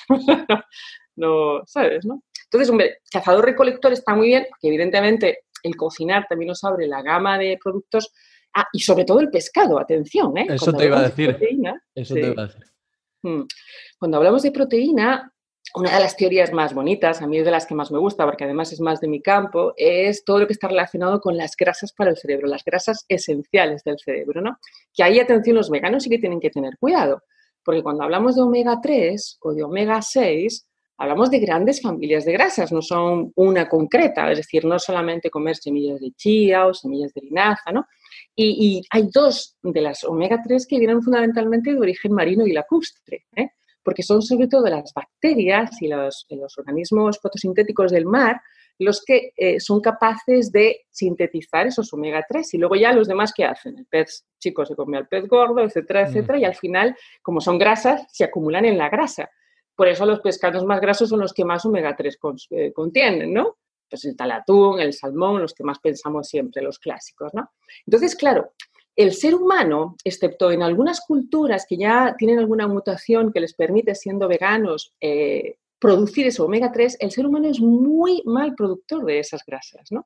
Entonces no nos queda más remedio que ingerirlas en la comida. Y dirás, bueno, yo no como pescado, no como carne y no me encuentro mal. Claro, es que la grasa del cerebro no se gasta como cuando vas al gimnasio y empiezas a perder Michelin. La grasa del cerebro no se usa como gasolina, se usa como ladrillo, pero eso no quiere decir que no se degrade. Con lo cual, se calcula más o menos que en el caso del omega 3 hay unos 500 días hasta que empiezas a degradar, con lo cual a lo mejor no es algo que notes en el corto plazo, pero hombre, sí puedes tener a lo mejor tendencia más a aturdimiento o a tener fases de, mayor estado de, desánimo o de dormir peor o en el medio plazo también, de, no sé, de, no estar al máximo de tu rendimiento cognitivo. Eso es, sin duda hay que tenerlo en cuenta. El cerebro no produce omega 3. Produce colesterol, etcétera, pero no produce ni omega 3 ni omega 6. Entonces, y es el que más, eh, junto con la retina del ojo, es el que más acumula de omega 3, el que más lo necesita. Porque luego el, omega 3 se descompone en EPA y DHA y Mm. el DHA es eh, muy importante para, para la Mm. salud del cerebro. ¿Hay Mm. algo de Sí. esto? Sí, verás, mira, eh, las, las- las rutas metabólicas para llegar a formar estas grasas es complicada, porque necesitas partir de una más corta, añadirle más carbonos, luego añadirles enlaces insaturados, que por eso se llaman 3 o 6, porque si tienen un, un doble enlace en el 3 o en el 6, es decir, es complejo. Y entonces, en cada paso, añadir un carbono. Necesitas una proteína que catalice la reacción. Añadir otro carbono, X. Añadir el doble enlace. O sea, al final estamos hablando, por ejemplo, el DHA tiene 22 átomos de carbono y el primer doble enlace es eh, en el 3, ¿vale? 22 átomos de carbono es muy largo. Entonces tú te tienes que imaginar una ruta metabólica en la cual empiezas de uno más pequeño, un precursor, como es el gamma linolénico, el que está en la linaza, en la chía, que sería el, no sé cómo lo llaman, el GLI o el GLA, ¿no? Bien. Eh, y luego de ahí puedes llegar al DHA, al EPA, que son más, más complejos, más largos y con más enlaces insaturados. Atención, yo no soy química, ¿eh? pero bueno, esto es un poco de base. Bien. Eh, entonces, claro, si a ti te faltan las eh, proteínas que catalizan esa reacción, tú no pasas del precursor, por mucho que, que comas precursor, porque a ti te está faltando la maquinaria metabólica para llegar al producto final. Entonces, si tú a partir del GLA formas EPA y DHA, estupendo. Pero eso solamente lo producen algunas personas que tienen mutaciones. De hecho, hay alguna cultura, por ejemplo, tipo hindú, que son veganos que tienen capacidad, pues eh, se ha estudiado, ¿no? Tienen esas mutaciones para llegar a, esa, a, esa, eh, a ese metabolismo final. Pero si no, yo, con la pinta que tengo, tengo poca pinta de hindú, yo dudo mucho que yo, que yo por ejemplo, sea capaz de tener la maquinaria metabólica para llegar a tener el DHA que necesito y estar tan chachi, ¿vale? O el mismo, lo mismo le pasa al EPA. Entonces, claro, por mucho que yo acumule el precursor, digamos, por mucho que yo coma linaza, si no lo compenso también tomando cosas que tengan DHA y EPA, que sobre todo productos del mar, pues hombre, me va a faltar. Y dirás, bueno, pues con algas también, sí, las algas también, pero cuidado con, con las algas, porque el exceso de algas, entre otros, tiene un montón de yodo, pues tener problemas de tiroides, o sea, vivir solo de algas, pues tener cuidado, ¿no? Al final, pues eh, puedes acabar eh, también eh, recurriendo a los suplementos y tal, pero no cabe duda que en el medio plazo sí puedes acusar la falta de omega 3. Uno de los efectos recientes que se ha observado en estudios en Francia sobre la carencia de omega 3, ¿sabes cuál es? ¿Cuál? Sorpréndeme. La motivación. Eh, sí, Está más desmo- desmotivada la gente con déficit de omega 3. sí. Lo han relacionado con una proteína que es la que, a la que se une la dopamina, ¿eh? se llama receptor de 2. La dopamina es la, la molécula que nos motiva. No sé si has oído hablar de los ayunos de dopamina en Silicon Valley. o sea, es también la que nos motiva y también la que nos hace adicciones, es decir, la que, la que nos ayuda a enamorarnos, la que Es la que nos ayuda- hace sen- sentir placer por las cosas. ¿no? Efectivamente, Mm. o sea, sin la dopamina nuestra vida sería un desastre porque imagínate si no hay motivación, eres un, eres un ser que va a la deriva, ¿no? Mm. Pero claro, eh, eh, claro, la- los receptores, o sea, las proteínas que también se encargan de unir esa dopamina, que es una sustancia que, que liberan las neuronas, pues necesitan que la, que la membrana, es decir, la cubierta de las neuronas sea saludable. Y una de las razones por las cuales la cubierta de las neuronas puede estar saludable es precisamente con los omega 3 y con los omega 6. ¿Por qué? Porque como no son moléculas así rectas, sino que tienen dobles enlaces, lo que hacen es formar, digamos, una estructura muy distinta. Y eso para algunas proteínas les beneficia, ¿eh? para insertarse, etc. De tal manera que si no tienes la estructura adecuada, ¿no? Pues entonces a lo mejor esas proteínas les cuesta más funcionar bien. Entonces, en el estudio este que decían en Francia, dem- demostraban, era un modelo experimental animal, que eh, cuando tenían carencia de omega 3 en la dieta, eh, tenían mayor desmotivación. Y era, estaba relacionado con la proteína, una de las proteínas que une a la dopamina. Claro, ahora hablando de esto, parece razonable, incluso recomendable, a lo mejor tener en cuenta la suplementación con omega 3, una dosis Mm. aceptable, pero tenerla ahí un poco como para asegurarnos la ingesta mínima de omega 3 que Ujú. necesitamos. Lo que pasa es que también he leído que los suplementos que hay en el mercado de omega 3 no son del todo fiables. Hay de todo, hay de todo, no cabe duda, porque, claro, los omega 3 no es, eh, o sea, es, es también puede venir de, en diferentes eh, formatos, ligado a diferentes Líquido, cosas. eh, em, Exacto. cápsulas. Exacto. sí. Sí. Luego también todo el proceso de, de- de síntesis de calidad, ¿no? Si lo tienes más adulterado, si tiene Mm. más, a lo mejor más propensión a tener metales, porque hay algunos metales pesados que se pegan a la grasa. Mm. ¿vale? Son más propensos a pegarse a la grasa, como el aluminio, el mercurio. Entonces, ahí ya tienes ahí todo un mundo. Desde luego, yo lo que aconsejo es que si te vas a tomar a un suplemento, lo uses de una marca que tenga, digamos, el control de calidad y sea lo más puro y lo, y lo más niquelado, ¿no? O sea, que no te pongas a consumir pues cualquier tipo porque, porque a lo mejor no es el ideal, ¿no? La dosis Es importante que la gente se quede con la copla de que la grasa, aún hay quien cree que, que grasa se relaciona inevitablemente con algo malo, hay que evitar la grasa, la grasa, engordar, porque, pero porque se confunde, ¿no? La, la grasa corporal con el consumo, hay gente que cree que hay una relación directa entre el consumo de grasa y el aumento de grasa corporal. Y puedes producir grasa corporal sin apenas consumo de grasas, o sea, poniéndote Sí. hasta arriba de carbohidratos, por ejemplo. Exactamente, claro. Es que ha- hay muchas personas, que es verdad lo que dices, hay muchas personas que piensan, a mí me han llegado, claro, yo como di muchas charlas me preguntan de todo. Y una de las cosas que me dicen es, doctora, yo, yo la verdad es que no como nada, nada, nada de grasa, he quitado los embutidos, empiezan a hablar la lista de lo que han quitado y le digo, ¿y el, la palmera de chocolate? Dice, sí, eso sí, porque me da hambre. Y digo, es que la palmera de chocolate acaba convertida en grasa también. o sea, que quiero decir, no porque comas un carbohidrato se queda como carbohidrato toda la vida. Que el hígado ya está gestionando todo para precisamente llegar a... Una de las cosas que ocurre, mira, relacionando ahora con los futbolistas de élite, una de las cosas que se ha demostrado es que con el, eh, con el entrenamiento y con el desarrollo del metabolismo del músculo consiguen reducir la cantidad de glucógeno, o sea, de, de cereal, el reservorio de glucosa que utilizan. Y utilizan más eh, ácidos grasos libres, triglicéridos, que sería, digamos, un combustible más pobre que la propia glucosa, ¿no? Y eso, Hmm. claro, se consigue pues con mucho ejercicio y demás, ¿no? Entonces, eh, al final, por ejemplo, en una dieta cetogénica, ¿qué hacemos, no? Consumimos más grasa. ¿Y eso quiere decir que las neuronas eh, o las células en general están muertas de hambre y no comen glucosa? No. El hígado al final tiene que convertir aquello, ¿no? Gluconeogénesis, ¿no? Gluconeogénesis. Es la... Muy bien, exactamente. Tienes que seguir produciendo glucosa. Si es a partir de la grasa, pues bueno, no te queda, si fuera un hígado diría, bueno, tengo que aceptar pulpo como animal de compañía, pues a partir de la grasa, pero al final tú tienes que seguir manteniendo tu nivel de glucosa en sangre normal, es decir, eso, eso no te puede faltar. Los transportadores de glucosa en el cuerpo son fundamentales.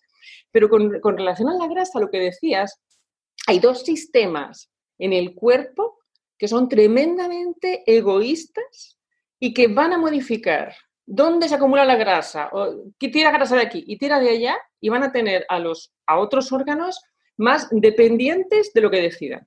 Uno es el sistema nervioso, precisamente el cerebro, y el otro es el sistema inmune, las defensas. Es sagrado, porque vamos a ver, tú son los dos órganos más importantes para sobrevivir. A ver, si tú estás delante de un tigre, si tu cerebro no, bueno, aparte de todo lo que son las hormonas que ayudan al estrés, etcétera, pero si tu cerebro no decide salir corriendo o buscar una estrategia o saltar la valla cuando estás en los Sanfermines que viene el toro, etcétera, tú no sobrevives. Y el otro, evidentemente, es el sistema inmune. Si tú pillas una infección y tu sistema inmune está durmiendo la siesta, con una mínima infección, como decía mi abuela, de una mala corriente te puedes acabar muriendo, ¿no? Entonces, son dos sistemas que van a, ser muy tiranos a la hora de gestionar el, eh, su combustible. Hasta el punto de que, bueno, evidentemente el combustible principal sigue siendo la glucosa, pero también la reserva de grasa es fundamental, con lo cual van a decidir mucho sobre la reserva de grasa. Entonces es muy común que habrás visto que hay muchas personas que, que con el confinamiento pues, han tenido tendencia a, a ser más redonditas, ¿no? A lo mejor a, a consumir más alimentos ricos y tal, que eso es una, un, una- mecanismo de supervivencia, ¿sabes? Tendencia mecanismo- a ser más redondita. me gusta muchísimo el eufemismo. A mí me ha pasado. Yo he tendido a ser más redondito también. Sí, pero mira, te voy a hacer una cosa, Alex, que te va a gustar. No es lo mismo ser redondito en total que tener un lugar concreto en el que se va todo. Por No sé qué es peor. dicen, "Ah, va todo a la barriga o va todo al culo. No, No sé qué es peor. es mejor redondito general. Ah, claro, claro. Yo, yo soy del otro. Claro. Claro, ojalá fuese redondito en general. No, yo soy de ciertos puntos determinados donde está toda la redondeza acumulada, claro. Vale, vale, ok. Bueno. Claro, el cerebro es uno de los que dice, ostras, fíjate, venimos de un cuerpo nómada. O sea, ¿qué hace un nómada? O sea, el- nuestro cerebro se forjó en un organismo nómada. Un nómada camina un montón, no abre la nevera cada dos horas, no hay, ¿no? Y entonces el, el- el- el cerebro evidentemente es tremendamente sensible. Tú imagínate que llevas, eres nómada, y llevas dos días comiendo raíces secas que has ido desenterrando y te encontraste un pájaro podrido, probaste un poco Qué para. Y de repente te encuentras un ciruelo, bendito él, cargado de ciruelas, ¿eh? maduras. Uf, Madre mía, o sea, ese día es una ponen las botas, claro. Claro, ¿entiendes? Entonces, es un mecanismo para nosotros, el, el- carbohidrato y lo que es la, reserva energética es fundamental, es un, es un mecanismo de supervivencia, ¿no? Claro, el problema es cuando ese carbohidrato no es el de la ciruela, sino es el del el, el azúcar refinado, que como sabes, pues es, es neurotóxico, es, es, es adictivo, en fin, no, no nos genera, es proinflamatorio, porque muchas veces las personas cuando engordan y engordan de manera que no es tu caso, ¿eh? que tienes muy buena pinta, pero bueno, cuando engordan de manera desproporcionada muchas veces son fenómenos inflamatorios. O sea, la- el fenómeno obesogénico es sobre todo un fenómeno proinflamatorio, es una inflamación sistémica. Eh, es, una, es una forma, digamos, de, de- de eso, de, de generar, un, una, entre otros, un desequilibrio del sistema inmune. Y Mm. evidentemente también puede, puedes tener un efecto en el cerebro importante. La obesidad puede, puede también lesionar bastante al cerebro. Mm. Yo creo que todos tenemos más o menos claro cuáles son las consecuencias de una malnutrición o una desnutrición infantil, o sea, de una mala Mm. alimentación de un niño. Mm. Las físicas, creo que todos más o menos las tenemos, eh, que, que los problemas que puede acarrear en el desarrollo físico de un niño, pero ¿y en el eh, intelectual, psicológico, en el cerebral, en definitiva? ¿Que te, te refieres a, a, por ejemplo, la obesidad? Es o que lo has tratado en tu libro, por eso te lo pregunto, las Sí. secuelas de, de esa desnutrición infantil. Sí, bueno, a ver, eh, el, eh, eh, el- en, el, en el cerebro, o sea, para el, ce- para el desarrollo del cerebro es, es fundamental una dieta, una dieta equilibrada, sobre todo los primeros siete años, ¿no? Mm. Y, eh, y, y la- y las carencias luego evidentemente se pueden acusar. Entonces, eh, es fundamental. Bueno, otro, otro momento crucial en el desarrollo de un cerebro es la adolescencia. Ya no digamos, nuestro tamaño cerebral final es completo, pero no nuestros circuitos neuronales. ¿eh? Esos mil kilómetros que se calculan de, esas conexiones neuronales, ¿no? de, esa, charlatanería, eso no termina de, generarse o de finalizar su proceso hasta más o menos los 28 o 30 años. Entonces, todo lo que sea también afectar de alguna manera el desarrollo de, los circuitos neuronales, que además empieza de atrás hacia adelante, ¿no? pues eh, es también en la adolescencia eh, muy, muy crítica. ¿no? Entonces, si ya de por sí eh, una dieta pues, más basada pues, en frescos o en comida rápida o en, los chuches, etcétera, realmente afecta mucho a un adulto, ya imagínate en el caso de un niño que todavía no tiene esa capacidad, digamos, de, de gestionar adecuadamente eh, todo lo que es el apetito, la saciedad, eh, la glotonería. Entonces, eh, ahí evidentemente hay, una componente esencial, ya no solamente la que pueda ser de tipo proinflamatorio, sino también la que te modifica los patrones de conducta alimentaria, que son también tremendamente importantes. O sea, yo, por ejemplo, soy capaz, hay gente que dice, ¿cómo puedes? Yo he sido capaz de estar días sin comer, pero porque yo sé, positivamente como fisióloga, que un cuerpo humano puede sobrevivir sin beber, no, ¿eh? ojo, sin beber no, pero sin comer podemos sobrevivir muchos días. Y, y es verdad que en un momento determinado, a tus horas de, de horario natural de comer, te viene el cerebro diciendo la comida, el patatín, y gente que, que eh, se bloquea, no puede hacer nada y tiene que comer. Pero si tú eres capaz digamos, de controlar ese aspecto y darte cuenta que realmente es una sensación. Evidentemente, eh, la sensación de hambre existe, pero que, no, pero que no tiene que ser la que predomine y la que te lleve a, a la situación extrema de no hacer otra cosa más que eso. Tú eso lo puedes controlar. Para ponerte otro ejemplo, eh, normalmente se supone, y eso la gente que hace apnea lo sabe perfectamente, yo que vivo al borde del mar, la gente que hace apnea, si tú intentas controlar la respiración, a, dentro de un, o sea, en un minuto o menos de un minuto, estás ya, o sea, la sensación de asfixia para el cerebro es inaceptable, o sea, Mm. Eso hace lo que sea, mata con tal de volver a respirar, ¿no? Y sin embargo, desde el punto de vista fisiológico, nuestro sistema es capaz de tener oxígeno almacenado, como por lo menos poder aguantar cuatro o cinco minutos sin necesidad de respirar. Entonces, muchas veces cuando la gente empieza a hacer apnea, lo primero que tienen que controlar no es evidentemente su capacidad torácica, sino la cabecita, ¿eh? Que sean capaces de serenarse, ¿no? Y de decir, estoy en el momento en el que mi cerebro va a empezar a estallar porque está en- entrando en pánico, pero yo sé que puedo ir más allá, ¿no? O sea, no es tanta la sensación de falta de oxígeno, sino de la sensación cognitiva que eso te genera, la sensación mental que eso te genera. Y con la parte de- del apetito y del hambre es exactamente lo mismo. No hay ningún estudio científico que diga que tienes que tomarte todos los días un café por la mañana. Sí, que si no, no vives. Eso no existe. Y sin embargo, hay gente que si no se toma un café, no vive. ¿Me Si no se toma un café no es persona, que es lo que se suele decir. Yo hasta que me tomo el primer café no soy persona. Exacto, sí. Un tema del que quería hablar también contigo. Eh, los nootrópicos. Ese suplemento del que llevo tiempo escuchando hablar, eh, pero en Estados Unidos, en podcasts estadounidenses, eh, he leído artículos también, pero ahora estoy viendo como que hay una campaña en Facebook de un nootrópico que salen famosos, dice, "Bueno, que ya ves tú la fiabilidad, de repente salen 40 famosos diciendo esto, uh, lo mejor que, que me he tomado en mi vida.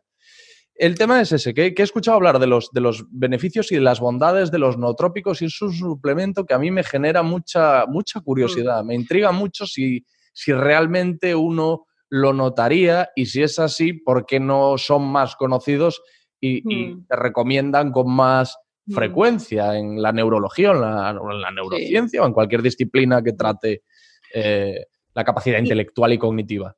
¿Y a cuáles te refieres concretamente? Es decir, porque, porque yo he visto de todo, he visto actores, que, que sé, una dieta especial, pero ¿a cuáles te refieres concretamente? Claro, ahí puede haber muchas, mucha variedad de, Los no trópicos, yo te hablo de, de- de los suplementos en los que hay como un montonazo de componentes de todo Vale. tipo. Sí, vale, vale. Pacopa, Monieri, eh, un montón de. eh, ahora en algunas vitaminas que se supone que tienen también una Sí, sí, intervención en, en la, en la mm, solvencia cognitiva. O sea, son como compuestos que van, Mm, que llevan Vale, un vale, o sea, montón de, en diferentes no- cantidades de... eh, sí, o sea, hay no en uno concreto, sino... no, Vale. hay, hay uno que se llama Alpha Brain, hay otro que se llama mm, no, no sé qué. Bueno, pues eso, se supone que lleva, pues, pues hablábamos de DHA, pues a lo mejor lleva DHA, lleva la Bacopa Sí. Monier y esta que creo que intervienen.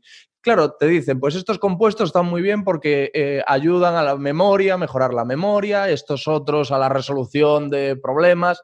Claro, uno no sabe si esto es real, si Mm. es eh, charlatanería, porque luego hay otros Mm. hay algunos ingredientes o algunos compuestos que te dicen que son buenos para X cosas, pero no son, ¿cómo es la palabra? Bioasumibles. O sea, no, mm, ¿cómo te ¿Cuál es la palabra en este caso? No lo sé, pero que no lo puedes consumir, que no lo puedes consumir. ¿no? La serotonina, por poner tu ejemplo, que bueno, esto es un neurotransmisor, pero que está relacionado con, con la depresión, ¿no? Muchas veces que hay, que hay un Sí, bajo nivel de serotonina. No te puedes tomar pastillas de serotonina, aunque te vendan eso. No. Y si te, No. no. No sé si Sí, entiendes, bueno. me he liado yo aquí lo más grande. Por cierto, abro un paréntesis, ahora que hablas de la serotonina, ¿tú sabes cuál es el mayor productor de serotonina del cuerpo? Que, que veo que sabes que es un neurotransmisor, etcétera. Hasta ahora he intentado evitar la palabra, pero, pero ya que lo mencionas, el intestino. El intestino produce aproximadamente el 80% de la serotonina, porque entre otros también la utiliza el intestino. El intestino tiene un mil millones de neuronas, no te creas tú. ¿no? Y, entonces eh, es uno de los mayores productores de sero- serotonina, relacionado con lo que decías antes. Bueno, con respecto a los neotrópicos, a ver, eh, yo misma, cuando voy a congresos, muchas veces, sobre todo cuando son congresos de neurociencia, siempre vienen con algunos compuestos concretos que, bueno, pues lo más clásico. Mira, ahora, por ejemplo, eh, se sabe que la carencia de vitaminas del grupo B, de, burro, ¿vale? Eh, es un, un factor de riesgo de neurodegeneración, ¿vale? Se sabe que la vitamina D, pues también, bueno, por ejemplo, bueno, pues es una de las carencias en, en- en regeneración del sistema nervioso. Los omega 3, no se sabe exacto. Eh, luego también tienes otros que aparecen eh, nuevos, como el ácido clorogénico, que eso está en el café, o el ácido lusogénico, que, que es un eh, regenerador de los nervios, de lo que comentábamos y tal. Entonces, la cuestión es que si tú metes en un cóctel todo eso junto, dices, bueno, si meto todo esto junto, la bomba, o sea, mi cerebro se sale por todos los lados. Pero en general, no, no, no, los estudios científicos no se han hecho eh, con todos juntos. Claro, a eso voy. Claro, y eso para empezar. Y luego, eh, en segundo lugar, eh, normalmente cuando tú haces un estudio científico en el laboratorio, ¿qué haces? Coges neuronas en cultivo, le pones la sustancia A, o la sustancia B, observas qué pasa a la hora de entrar en un cerebro. Atención, tienes una cosa que se llama la barrera hematoencefálica, que es peor que la aduana más severa del mundo, porque Mm. es, una, es una barrera que realmente no deja pasar cualquier cosa. Cuando hablamos, por ejemplo, de la curcumina, ¿no? que es uno de potente antiinflamatorio, la curcumina está en un montón de cosas que se utilizan para el cerebro, ¿verdad? Es neuroprotector, antiinflamatorio, antioxidante, etcétera. Pero claro, el problema de la curcumina es que tiene que llegar al cerebro. Claro. De hecho, se buscan también las maneras de poderlo dirigir al cerebro. Entonces, claro, ahí eh, dices, ¿hasta qué punto hay marketing? Entonces, yo muchas veces cuando voy a los congresos y me dicen, hemos probado esto, lo otro, lo de más allá, por ejemplo, para, para personas mayores, lo que hago primero es ver en bases de datos qué estudios hay que demuestren que se han utilizado en conjunto. ¿Verdad? No lo mismo. En segundo lugar, eh, ¿cuáles se sabe que tienen pues una, realmente una, una afección concreta en, en la parte cerebral sanguínea? Y en, y en tercer lugar, ya no solamente que llegue la barrera hematoencefálica, sino que si tú los consumes vía oral, ¿m? tienen que atravesar el estómago. No te digo nada, ácido clorhídrico pH 3, eso hay que sobrepasarlo. Y luego llegar al intestino, atravesar la mucosa del intestino, que las bacterias no se encarguen también de metabolizarlo y degradarlo. Complicado que no se ¿Eh? pierda antes. Efectivamente. Entonces, al final, lo que te llega al cerebro de todo eso es, vete tú a saber. Aún así, bueno, hay, hay algunos, es verdad que eh, en épocas recientes sobre todo, hay algunos que yo misma he probado. Yo soy la primera que, que prueba ciertas cosas, ¿no? Por ejemplo, algunos tipos de setas. Setas son maravillosas. Las setas tienen Ah, no me digas, pero esto me interesa también. Sí. Sí, sí, sí. Mira, hay una que se llama Melena de León, es que no me acuerdo cuál es el nombre en latín, eh, que, que se usa bastante. De hecho, mira, en Galicia creo que, se, que hay bastante producción y en Cataluña de, de- de esta... Y es, es, una, es una seta que tiene erinacinas y todo lo que son factores, lo que fomentan factores de crecimiento nervioso. Y en las setas hay algunos que son bastante comunes. Y luego también eh, tienen eh, bastante fibra las setas, también ayudan bastante a... Entonces tienen una serie de sustancias las setas bastante, tienen selenio, bastante selenio. Entonces hay también eh, eh, componentes de las setas que se usan también para todo lo que es eh, regeneración del, de- del sistema nervioso. Entonces si tú haces un cóctel con setas, con vitamina B, con omega 3, pues hombre, malo no puede ser. Pero de ahí a que te conviertas en un superhombre, pues no. Porque ya para empezar, a ver, hay una noticia buena y una mala. La, la buena es que ya eres un superdotado.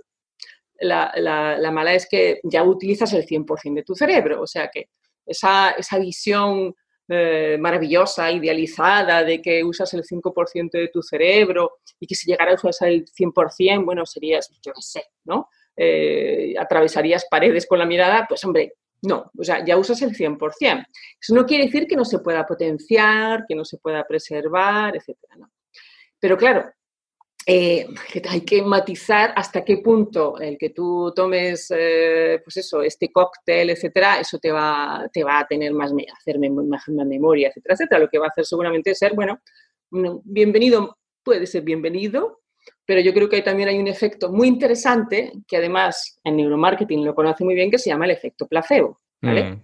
Si yo vengo ahí con un preparado maravilloso, de un color bonito, en un estuche bonito, y detrás te viene una persona afable con su bata que te lo explica todo estupendamente, etcétera, etcétera, tu efecto placebo va a multiplicarse por dos, que eso lo usan mucho, por ejemplo, con los analgésicos, ¿verdad? Mm. frente a una cosa, si te la ponen en un formato de color marrón, eh, como una persona de mala cara que te dice esto es muy bueno para ti, pues no te va a hacer el mismo efecto. O sea, eso también hay que tenerlo muy en cuenta. Entonces, si te viene, yo qué sé, la actriz fulanita de tal, maravillosa en el- como ella sola, ¿no? Ahí toda sonriente, toda feliz, diciéndote que está tomando esto y que está, bueno, que se sube por, por a la luna, pues hombre, es bastante probable que, te- que también te contagie esas sensaciones. Pero hasta qué punto está basado en base científica es lo que habría que cuestionarse. sí. ¿Y qué has probado tú? ¿Qué dices que has experimentado tú misma con diversas Sí. Bueno, mira, sus- sustancias? bueno, mira, eh, las setas alucinógenas probé una vez y aquello fue un desastre, ¿no? Porque no lo preparé bien, con lo cual de ahí te puedo hablar poco. Pero, por ejemplo, hay uno... ¿Pero por qué fue un desastre? ¿Qué pasó? Ay, que al final lo que tenía era espasmos, que también es muy común, los espasmos eh, del intestino estomacal, Mm. entonces me sentó a cuernos y Vale, no me sentó nada bien. Vale. vale. Eh, pero una cosa que sí eh, fue interesante fue ayunar. Yo ayuné eh, cinco días, solo agua con gas. Y me dirás, bueno, ¿y por qué con gas? Para es que resulta que para ayunar me fui al Hierro, a la isla del Hierro. No sé si está alguna vez en el Hierro, pero el Hierro es una isla es tremendamente tranquila. Bueno, de hecho creo que en toda la isla solo hay un semáforo, que es el del túnel. Hay un túnel que solo es de una vía. Imagínate, o sea, es una ciudad, no tiene tráfico, no es... Entonces me fui al Hierro porque es el típico sitio en el cual no te vas a encontrar una tasca cada cinco minutos, que tampoco es cuestión de ser masoca, ¿no? Y tú ahí ayunando y tal.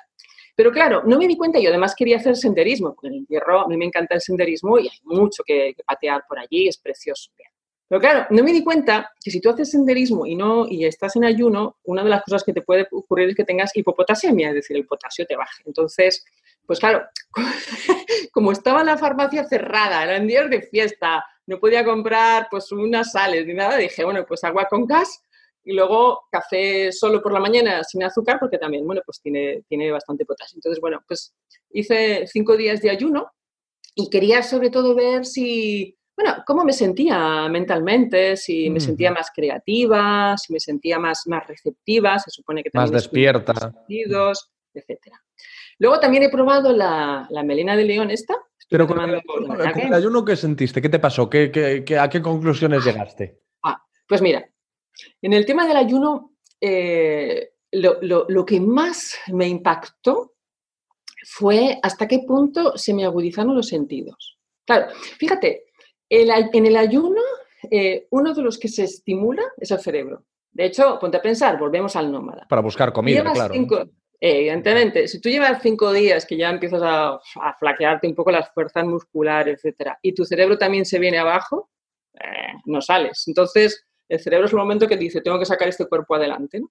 Entonces, el ayuno estimula al cerebro. Es uno de los que consume los cuerpos cetónicos que se generan con el ayuno. Eh, Entonces, el, el- el cerebro es uno de los que consume cuerpos cetónicos. De hecho, hay estudios recientes que demuestran que con la edad los cuerpos cetónicos siguen teniendo un metabolismo eh, interesante en el cerebro y ayudan a, regenerar conexiones neuronales frente a la glucosa.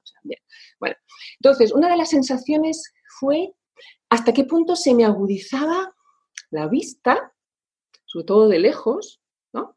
Eh, ostras, y el oído. O sea, te puedo garantizar, Alex, que yo oía a un grillo, los pasitos de un grillo, claro, en un sitio en el que no soy una mosca, claro, ¿no? Si fuera en pleno Madrid, olvídate del grillo, pero oye, los pasitos del grillo caminando, que me di cuenta, digo, ostras, hay un grillo ahí. Los sentidos del, son los sentidos de la caza. Sí, sí, sí. Claro. Entonces, la vista era como todo nítido, como si, como si, le, como si tuvieras el cristal normalmente un poquito empañado, vamos, que ves bien, pero que yo veo bien, y de repente eh, le metieras una fregada al cristal Y vieras como nítido, ¿no? Y luego, la primera comida, que fue, en realidad fue una comida muy chiquitita, porque pedí eh, lo que llaman aquí las garbanzas, que son, te ponen una cazuelita con garbanzos cocidos, a lo mejor te pueden poner comino, bueno, ya según de cebollita, pimiento, según guste, a veces carne o no. Yo pedí unas garbanzas por la sencilla razón de que si lo primero que te pides es un bocadillo de queso, vamos a ver, lo primero que tienes que hacer es tener algo de glucosa que llegue al estómago. Si tú lo que pides es queso, hasta que eso se metabolice, Claro. ya de lo poco que te quedaba te vienes abajo. Entonces pedí unas garbanzas, carbohidrato de asimilación lenta que va entrando poco a poco en el organismo. Ostras, la, la sensación de esas, de- del sabor de esas garbanzas, o sea, es que venía, ¡pac! Parecía, yo parecía un cromatógrafo, ¡pac! El comino, ¡pac! El tomate, ¡ah! Tiene orégano, ¡pac! ¡ah! Un poquito de vinagre, o sea, era O sea, como, como, como si en tu cabeza determi- o sea, diferenciases los, los, lo- lo- cada ingrediente, ¿no? Cada... Sí, como si estuviera haciendo la cromatografía de los componentes, de los ingredientes de las garbanzas. Fue impresionante la sensación. Eh, o sea, la, la sensación evidentemente muy relacionada con el olfato. Ten en cuenta que para la caza, una de las cosas que nos ayuda a sobrevivir y el primer sentido que se desarrolla es el olfato. Tú imagínate lo que es no tener olfato, que no Mm, sabes si lo que te estás comiendo está podrido, está infectado Ya. eh, etcétera. O sea, el olfato es el que nos salva la vida, siendo cazador-recolector, ¿no? Entonces, fue, claro, el olfato está directamente relacionado con el gusto, entonces la sensación de ese olfato fue espectacular. O sea, esa, esa explosión de sabores. Y seguramente volvería ahora a comer exactamente las mismas garbanzas en el mismo sitio, la misma cocinera, porque era una señora la que lo preparó, que le pregunté, ostras, ¿qué puesto usted las garbanzas? Y no, mi niña, lo normal, ¿sabes? Eh, y seguramente, eh, pues nada, serían unas garbanzas buenas, pero sin más eh, trascendencia, ¿no? Pero en aquel entonces fue, eh, so- fueron las sensaciones más, más impactantes para mí. Claro, la creatividad. Bueno, eh, ten en cuenta que también estaba siguiendo no solamente una dieta, sino también una- un estilo de vida en contacto con la naturaleza, en- ¿no? Y es una de las, de las cosas que hace falta para desarrollar la cosa, para tener el pensamiento creativo, uno de los primeros factores que hace falta es no hacer nada. Mm, O sea, es fundamental. Una persona que es que, bueno, tú que eres escritor, ¿no? Tú has escrito también. Bueno, bueno, bueno, bueno, bueno. Tengo, tengo un libro, pero no me, no me atrevo yo a autodenominarme escritor. Sí. Bueno, pero, pero, pero un escritor, para un pintor, etcétera, eh, uno de los, de los primeros eh, fenómenos que tienen que ocurrir es este, entrar en un momento en el que tu, tu mente está lo más, lo que llamamos lo más despejada posible, es Sí. decir, no hacer nada. De hecho, se llama eh, circuito neuronal por defecto, porque eso precisamente se encontró haciendo experimentos, ¿no? Imagínate una serie de personas que están ahí, unos voluntarios metidos en la resonancia magnética nuclear, y bueno, ahí están haciendo una serie de pruebas, que sé, hable, no hable, para ver un poco qué zonas del cerebro están trabajando. ¿no? Entonces, estos benditos científicos eh, toman una pausa y tienen allí a los, a los voluntarios en la, en la cámara de la resonancia. Y de repente observaban que se encendían en todos ellos, pues eso, circuitos neuronales. Claro, estás ahí, imagínate, ¿no? En el tubo de resonancia magnética, sin hacer nada, pues nada, derivas, vas a la deriva, ¿no? Y entonces lo llamaron eso, el circuito neuronal por defecto, y es el, primer paso, no es el único, que necesitas para eh, in- iniciar un pensamiento creativo. Entonces, claro, si te encuentras en un ambiente tipo el hierro, de poco estímulo, de, de sensación de calma y tal, pues evidentemente también se, se estimula la creatividad. De hecho, me surgieron un montón de ideas. En ese momento estaba escribiendo mi segundo libro, me surgieron un montón de ideas, metí cosas y tal, pero bueno, esa parte también la, la, la explico por el contexto, ¿no? Pero la parte de los sentidos estaba directamente ligada al ayuno, vamos, no me cabe la menor duda, o sea, directamente. O sea, era lo único que había cambiado en mí, era eso. Ahora a ver si quien esté escuchando esto dice, pues ahora me voy a tirar yo cinco días sin comer. Eh, que hay que hacerlo con... a- con- Atención, atención, que nadie haga eso. Claro, claro. Atención, que nadie haga eso, porque no todos tenemos la capacidad de ayunar. Podemos tener cuestiones hormonales, eh, cuestiones metabólicas, etcétera, etcétera. Tú no te puedes poner a ayunar libremente así o tu libre albedrío eh, si no, si no tienes una analítica hecha, un, pues ya te diría una, incluso una prescripción médica concreta, ¿no? Eh, de hecho, bueno, pues eh, eh, cuando se utiliza el ayuno para, para mejorar aspectos, por ejemplo, el deterioro cognitivo, parece que hay estudios que demuestran que el deterioro cognitivo, o sea, los primeros estadios de Alzheimer pueden mejorarse o ralentizarse con ayunos, etcétera. Todo eso se hace por supervisión médica, en un seguimiento, etcétera. No te puedes poner alegremente así a decir, pues a partir de mañana me tiro cinco días sin comer. Tú no sabes los efectos que eso puede tener en ti. Y además hay una cosa importante también, y tu microbiota intestinal mientras tanto está sufriendo también, ¿no? Mm, Quiero decir, no es algo que, que sea banal, ¿no? Y tus bacterias mm, también sufren las consecuencias. Claro, ¿no? Estás es- estresando a tu intestino ahí, ¿no? Eh, que no está recibiendo nada durante días. Sí. Tu mucosa, de hecho, si pasas muchos días sin comer, se puede ver bastante afecta- afectada, bastante dañada. sí. ¿Ha- ¿Has probado el, el DMT? No, Ah, vale, No. porque también es, es eh, una droga que según parece también tiene algún tipo de relación. Es un poco eh, como el. LSD, ¿no? Que tiene algún componente Sí, sí, que es te abre una puerta a otra esfera del conocimiento. Bueno, ya no sé, esa explicación que suele dar la gente que lo ha consumido. También es algo que me despierta mucha curiosidad. ¿Qué es Mm. lo que pasa en el cerebro cuando eso, cuando entras como es En alucinación. como, como en otro estado de conciencia, creo que es lo que dicen, Sí. ¿no? Otro estado de conciencia. Pues mira, con respecto a, a- a, en general, los alucinógenos, a, a cómo se generan las alucinaciones, claro, todo esto también está en estudio, ¿no? Pero siempre uno puede pensar que una alucinación viene de una hiperactividad cerebral, ¿no? Que tu cerebro está entrando en... Sí. Y en general es al revés. En general es al revés. Porque Es una cerebro- hipoactividad cerebral. Sí, exacto. Entonces lo que hace nuestro cerebro es rellenar los huecos. Y lo rellena, pues va tirando de, de- de lo, que, de lo que ha almacenado, de lo que tiene por ahí, etcétera. Lo que hace es rellenar los huecos. Entonces, mucho de lo que tiene que ver con las alucinaciones no es, no es eh, hiperactividad cerebral, sino más bien lo contrario, rellenar los huecos. Eh, entonces, hay estas sustancias lo que hacen es eh, generar pues, una ralentización de la producción en, en algunas zonas concretas de estas de los neurotransmisores, etcétera, más que lo contrario, con lo cual lo que haces es, es rellenarlo con tu el libre albedrío, ¿no? Dejas al cerebro más en situación de, libre albedrío. Eh, Sí. De hecho, eh, eh, es, bastante, es bastante común también, bueno, precisamente relacionado con la etapa que hemos tenido de confinamiento, que te pase también más, tienes más tendencia a hacer eso cuando estás en, en solitario y en una situación a lo mejor de estrés, ¿no? Porque es uno de los aspectos que más, que más daña al cerebro, es la, es la incertidumbre. O sea, el cerebro está hecho para tomar decisiones. Si tú no puedes tomar ninguna decisión, entonces eso genera un montón de toxicidad cerebral, ¿no?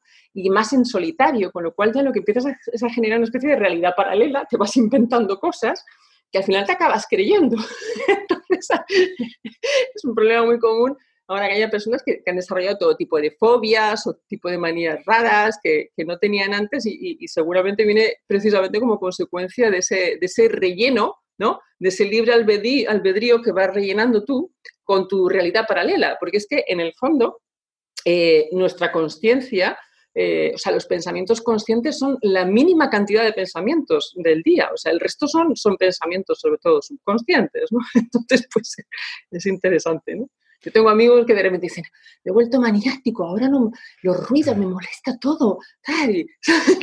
o el otro, no, yo ahora solo como no sé qué, o bueno, bueno, el, el síndrome de la cabaña, ¿no? Que tanta gente habla y Mm. todo eso, claro, es, es resultado de, esa, mm, de ese relleno cerebral, de esa, de esa, de esa forma que tienes de, de- de intentar salir adelante con una especie de realidad paralela. ¿no?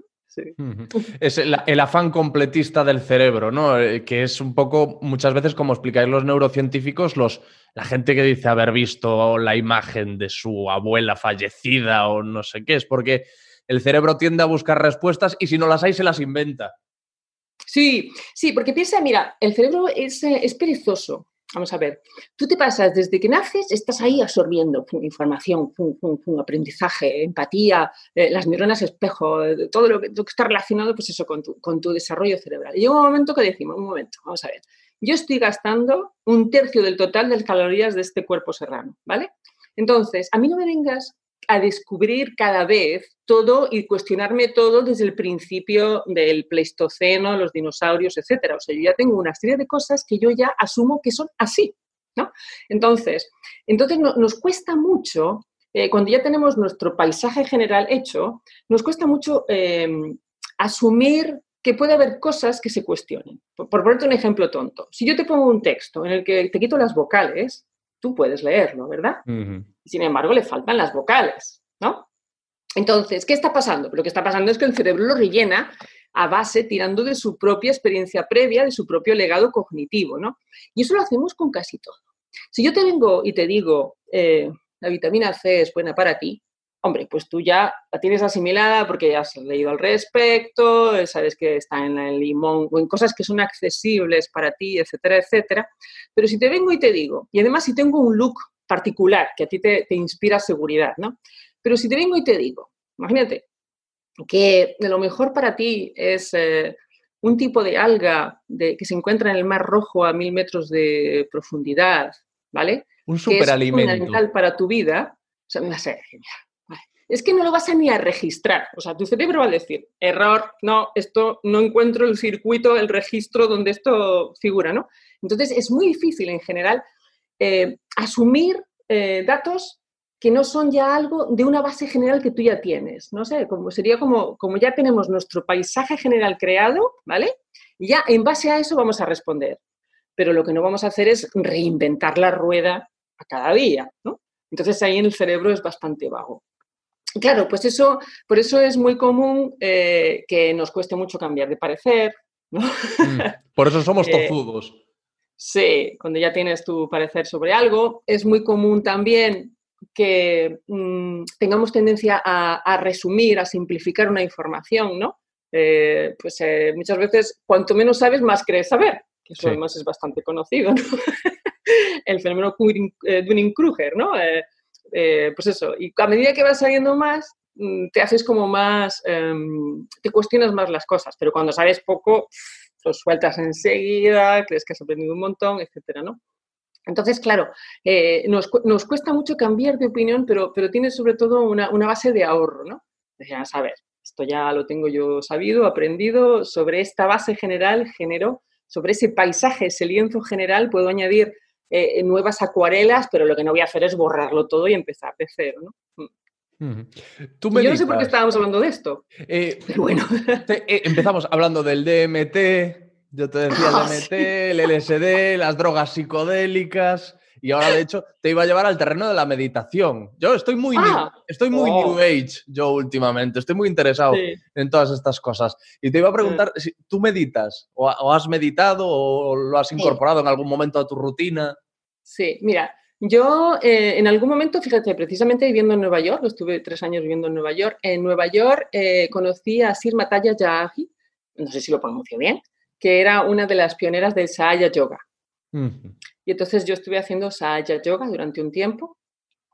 Y, y luego en épocas recientes eh, tengo una amiga, muy buena amiga, que es psicóloga clínica, que es una de las, de las pioneras, eh, por lo menos en España, de la terapia del mindfulness. Que ella ya no lo llama mindfulness porque está muy enfadada en cómo ha evolucionado el mindfulness y entonces lo llama pues eh, la, la atención en el momento presente, la conciencia presente, etcétera, etcétera. Entonces son, yo de hecho con ella hice, hice un curso de mindfulness, un curso sabes que tenemos en, en- en- la universidad tenemos estos cursos para mejorar la formación del profesorado y yo decidí pues hacer mindfulness con ella.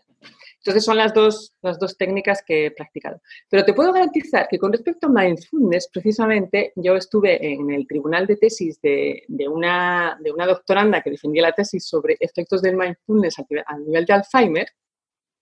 Y, y cuando una persona eh, tiene una práctica continuada, por ejemplo, de mindfulness, o sea, o todo lo que sea, para empezar a fomentar la buena respiración, la atención y la conciencia del momento presente, de, bueno, pues de, colocarse más, también hacer un escáner del cuerpo.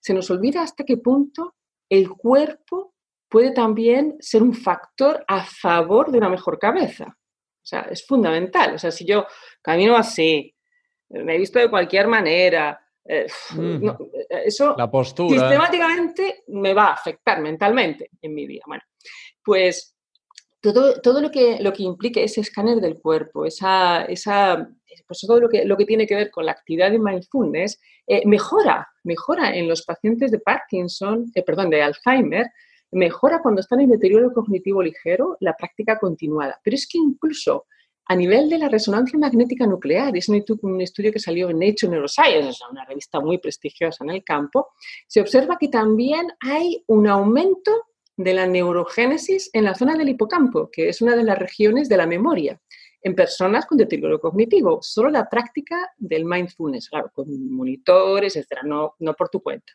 Pero ya solamente el hecho de oxigenarse bien, yo es algo que siempre le digo a los mayores, que no jadeen, que respiren bien, porque el cerebro consume el 20% del total del oxígeno.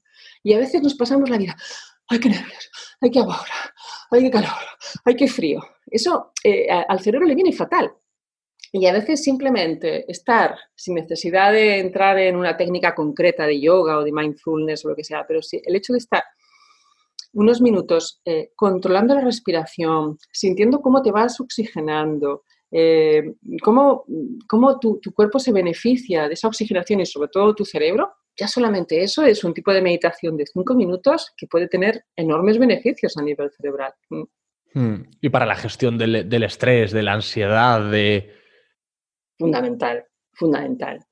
Eh, o sea, yo realmente, si, si estás en un atasco, eh, en lugar de ponerte a mirar la hora, el chat, no sé qué, tal, agobiarte con todo, si solamente dedicas uno- unos un par de minutos a, a respirar, ¿no? Lo típico, ¿no? Coger en ocho, aguantar en Mm. seis, soltar en ocho, bueno, cada uno lo que pueda, un seis, cuatro, seis, bueno, pues eso, ya solamente eso eh, genera una- una- un aumento de la serenidad seguro, o sea, seguro. Es como que le, da- le das al, al cuerpo un momento de carga de batería, ¿no? Eh, Le das ahí un Mm. momento de, de- de- de reposo muy necesario, y de recarga y de, de- y de puesta a punto. A mí me encantaría, ¿eh? Yo es una cosa que tengo pensado hacer. Lo que pasa es que también me pierdo en eh, mindfulness, meditación trascendental, meditación kundalini, meditación... eh, Hay Hmm. muchos tipos de meditación diferentes. Mira, en eso te voy a decir como con las dietas. ¿eh? Si tú, a mí hay gente que me dice, uy, como he engordado, además a mí la gente me cuenta mucho sus dietas. Uy, como he engordado, estoy haciendo la dieta cetogénica, o la dieta de la col hervida, o la dieta de la aloe vera con limón, yo qué sé, la dieta que quieras. Ya. Si tú pasas de estar eh, hinchándote a pasteles, haciendo pastel el día sí, día también, eh, comiendo cualquier, cualquier hora, que si eh, el picadito de las golosinas, que si los refrescos y tal. Si tú pasas de eso a prescindir de eso y a ponerte a comer col, como quien dice coliflor, como quien dice aloe vera o lo que te dé la gana, o sea, es que vas a notar un cambio a mejor. o sea, te vas a beneficiar, por lo menos en el corto plazo. Luego ya en el medio plazo, pues habrá que, habrá que ver cómo gestionas esa dieta, ¿no? Pero en el corto plazo es fundamental y no es la col, es en lo que te has quitado, ¿no? Entonces, eh, en el caso de la meditación, te diría lo mismo. O sea, si tú solamente el hecho de tener esa, esa decisión, esa voluntad por buscar una alternativa a, por ejemplo, al estar constantemente conectado a redes sociales, ya solamente darte ese derecho va a generar en ti una mejora, un bienestar mental, porque vas a, a- a permitirte el derecho, y además vas a tener que convencer a tu cerebro de eso, que durante 20 minutos no vas a mirar el móvil. Es que no lo vas a conectar. Es que no vas a conectar ningún dispositivo. Y eso, ya solamente eso, la sensación de serenidad que puede generar tomar esa decisión y empezar a llevarla a cabo, aunque en principio cueste, porque nadie dice que te puedas tirar 20 minutos así eh, mirando el ojo de Ra, o sea, eso es imposible. Tu cerebro va a estar constantemente, que es como le pasa al mindfulness. El mindfulness dices, bueno, atención en el momento de presente. Lo más clásico es hacer el escáner del cuerpo, ¿no?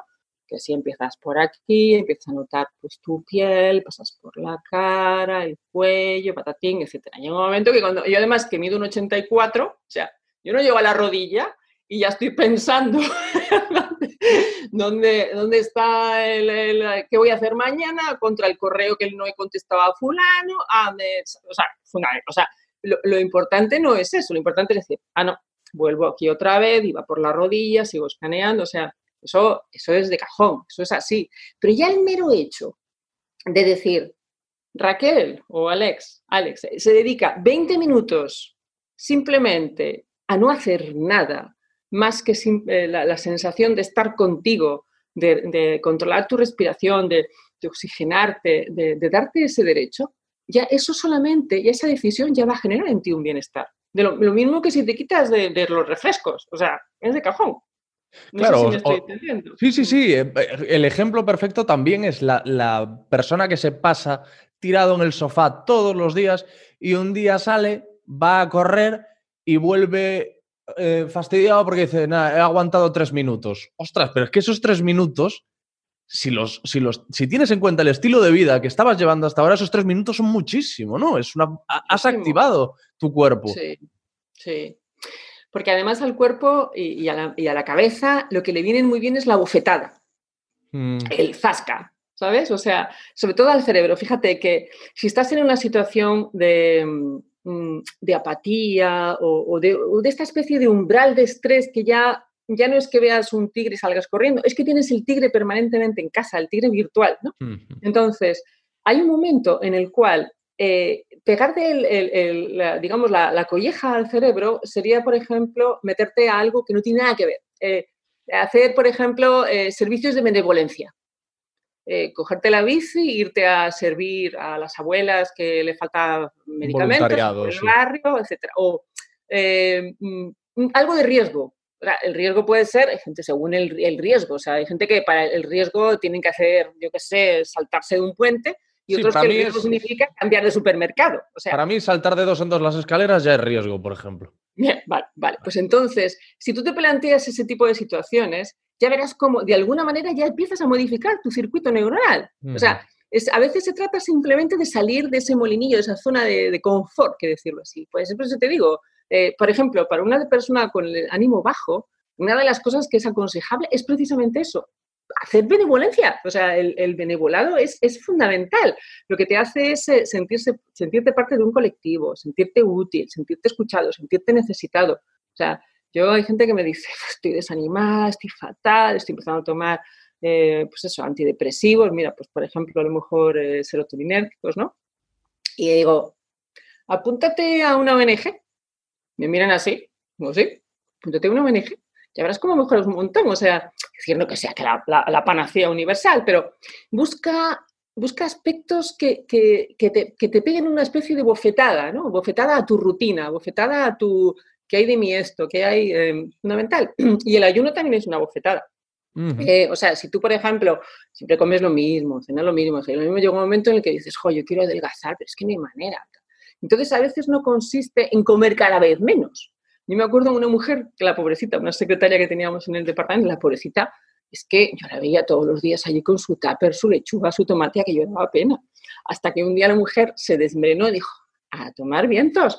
Y empezó a cambiar completamente su dieta. Y esa mujer empezó a adelgazar. Si es que a veces no consiste en, seguir un patrón concreto, sino en, en, en modificar esos patrones, ¿no? Mm. Esa mujer empezó a adelgazar cuando pasó de dietas. Si es que uno de los aspectos que más eh, ayuda a adelgazar es bajar el nivel de estrés. Y Porque mismo- cuando bajas el nivel de estrés, tu cerebro deja de ser tan egoísta, empieza a pensar, eh, empieza un poco a, a- Porque claro, el cerebro está ahí con el estrés, entonces está eh, activando lo más posible y utilizando lo más posible todos sus recursos energéticos para que no le falte, ¿eh? que no le falte al cerebro. Entonces muchas veces, precisamente, bajar el nivel de estrés comiendo exactamente igual puede ser una de las fuentes de, de, pues eso, de, de perder peso. En lugar de decir, voy a comer lechuga, pero en lugar de tres hojas voy a poner dos, en lugar de tres, dos hojas. ¿no? Entonces, cómete una, una lechuga completa con atún, con una, pan de hogaza bueno, ¿no? Y luego, pues, eh, un paseo, O, queda con los amigos. Yo qué sé, es decir, eh, no, no entres siempre en esa rutina de pensar que, que, que siguiendo un patrón constante las cosas se van a mejorar. No hay, no hay un dogma, eh, en principio. Y luego que es imposible la adherencia a una dieta que consista en, pues lo que tú dices, todos los días con un triste tupper de lechuguitas y no sé qué. Es una cosa que en cuanto te veas un poco más delgada vas a decir, a tomar por culo el tupper y, y- y ya está, ¿sabes? Porque ahora me lo merezco. Y ahí es cuando vienen los rebotes de estas dietas, ¿no? Sí, Porque es bueno, yo- insostenible. Yo tuve un restaurante, ¿eh? yo tuve un restaurante en Santa Cruz, eh, era un restaurante de provenzal francés, se llamaba Bistro Olivier, y a mí había una cosa que me llamaba, me hacía mucha gracia, y es la típica pareja que te viene, él, normalmente los hombres ah, les cuesta más ponerse a dieta, ¿no? Y más cuando van a un Mm. restaurante y tú le veías a ella, y tú le veías mirando la carta, y ya la veías como autocastigándose, auto- autoinfligiéndose, ¿no? Y entonces decía, eh, bueno, yo voy a tomar las verduras a la parrilla, por ejemplo, ¿no? Y entonces tú la veías a la pobre con el pan, que yo decía, alma de Dios, deja el pan, ¿sabes? No te comas solo las verduras a la parrilla, o sea, te estás autoinfligiendo, o sea, esto es como si tu cerebro dijera, solo he comido verduras a la parrilla. Pero, pero eh, tienes hambre, estás, entonces Mm. te estás comiendo el pan. ¿Por qué no? ¿Por qué no te comes un filete con las verduras a la parrilla? ¿Sabes, no? Eh, te- seguramente eso te va a ayudar mucho más, ¿no? Que, que esa, esa- ese estrés que te estás generando. Claro, pues está siendo un proceso de- traumático. El de- te estás torturando al final. Sí. Mm, Y entonces Sí. eso, claro, ¿qui- ¿quién se, va, ¿quién se va a quedar con ese hábito? Si ese Mm. hábito es para ti como estar tumbado sobre un colchón de pinchos cuando puedas, lo vas a dejar. Bueno, teniendo en cuenta además, la, la- otra vez, las bacterias del intestino. O sea, eh, o sea, le va a hacer mucho mejor favor a, a- las bacterias del intestino, a la microbiota intestinal le va a hacer un mejor favor eh, que no comas pan blanco eh, y, y que, y que a lo mejor pues, eh, pues te pegas una media orilla caminando. O sea, es que eso también modifica tu perfil de las bacterias, ¿no? Mm. Mm. Bueno, lo que estoy haciendo yo, estamos hablando de alimentación, lo que estoy haciendo yo se llama cronofagia, que es que me estoy, me estoy comiendo tu tiempo. Llevamos aquí Ah. a- hablando dos horas y pico y, joder, lo que pasa es que estoy encantado, yo creo que ya ves que a mí me interesa mucho todo esto. Tengo todavía, vamos, a mí me gustaría seguir hablando contigo de varias cosas, pero tampoco quiero yo abusar. Entonces, lo que, lo que podemos hacer es, es dejarlo hoy aquí y lo retomamos. eh, Si tú has estado a gusto y si te parece, hablamos en otra ocasión y te planteo Sí. un montón de, Estupendo. De Mira, además yo creo que nos hemos juntado al pan con las ganas de comer. Porque no sé si te has dado cuenta que a mí me encanta hablar de estos temas. Y a ti te encanta eh, preguntar sobre estos temas, pues ya, pues ya tenemos el, el maridaje perfecto. O sea, eh, porque además eh, me dicen, no, es que es muy sencilla hablando, etcétera. Es que, es que son temas que, que- que se hacen con amor, que, que se intentan simplificar para las personas. Eso no quiere decir que se banalicen, sino que, bueno, se ponen en contexto. Yo no, no me voy a poner aquí a hablar de cosas muy sofisticadas, pero por otra parte me parecen tan importantes reflexionar sobre ello y conocerse mejor. Yo creo que la, la información te da libertad de elección. Yo no le digo a nadie cómo tiene que vivir, pero si te digo que el cerebro necesita una grasa y que esa grasa no la fabrica, etcétera, pues ya te estoy dando a ti unas pistas. Luego decides cómo, cómo quieres eh, llevar tus pautas de vida, ¿no? Pero, pero me parece que es fundamental estar informado, ¿no? Claro, si es que así empezaba hablando contigo, diciendo que, que, que es alarmante la- la- el desconocimiento que hay respecto a la influencia de lo que ingerimos en lo que pasa aquí arriba.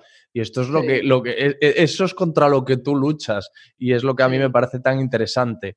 Eh, y, y tu libro, ya te digo, o sea, lo, lo he empezado, pero me lo voy a devorar en, en muy poco tiempo porque de verdad que me, me encanta y me parece súper interesante. Mm. Además, citas muchos estudios, eh, eres muy también de, de trasladarlo un poco a la- al día a día y a la calle, que es lo que tú estás diciendo, que te dicen que eres muy simple comunicando, pero es que eso es lo mejor que le pueden decir a alguien que se dedica a la divulgación, porque en eso Mm. consiste, Mm. en trasladarlo. Sí, Sí, perdón. Lo que pasa es que los científicos somos, en general, bueno, yo me voy a, meter en el gremio, pero somos muy reacios a, ba- a banalizar porque nos da la sensación de que, nos estamos de alguna manera prostituyendo. Es decir, si tú sales del método científico, del rigor, etcétera, parece que a veces se malinterpreta la información. Pero mm, yo, eh, yo creo que, que la, investigación, evidentemente, si la cuentas, pues eh, asumes ese riesgo, ¿no?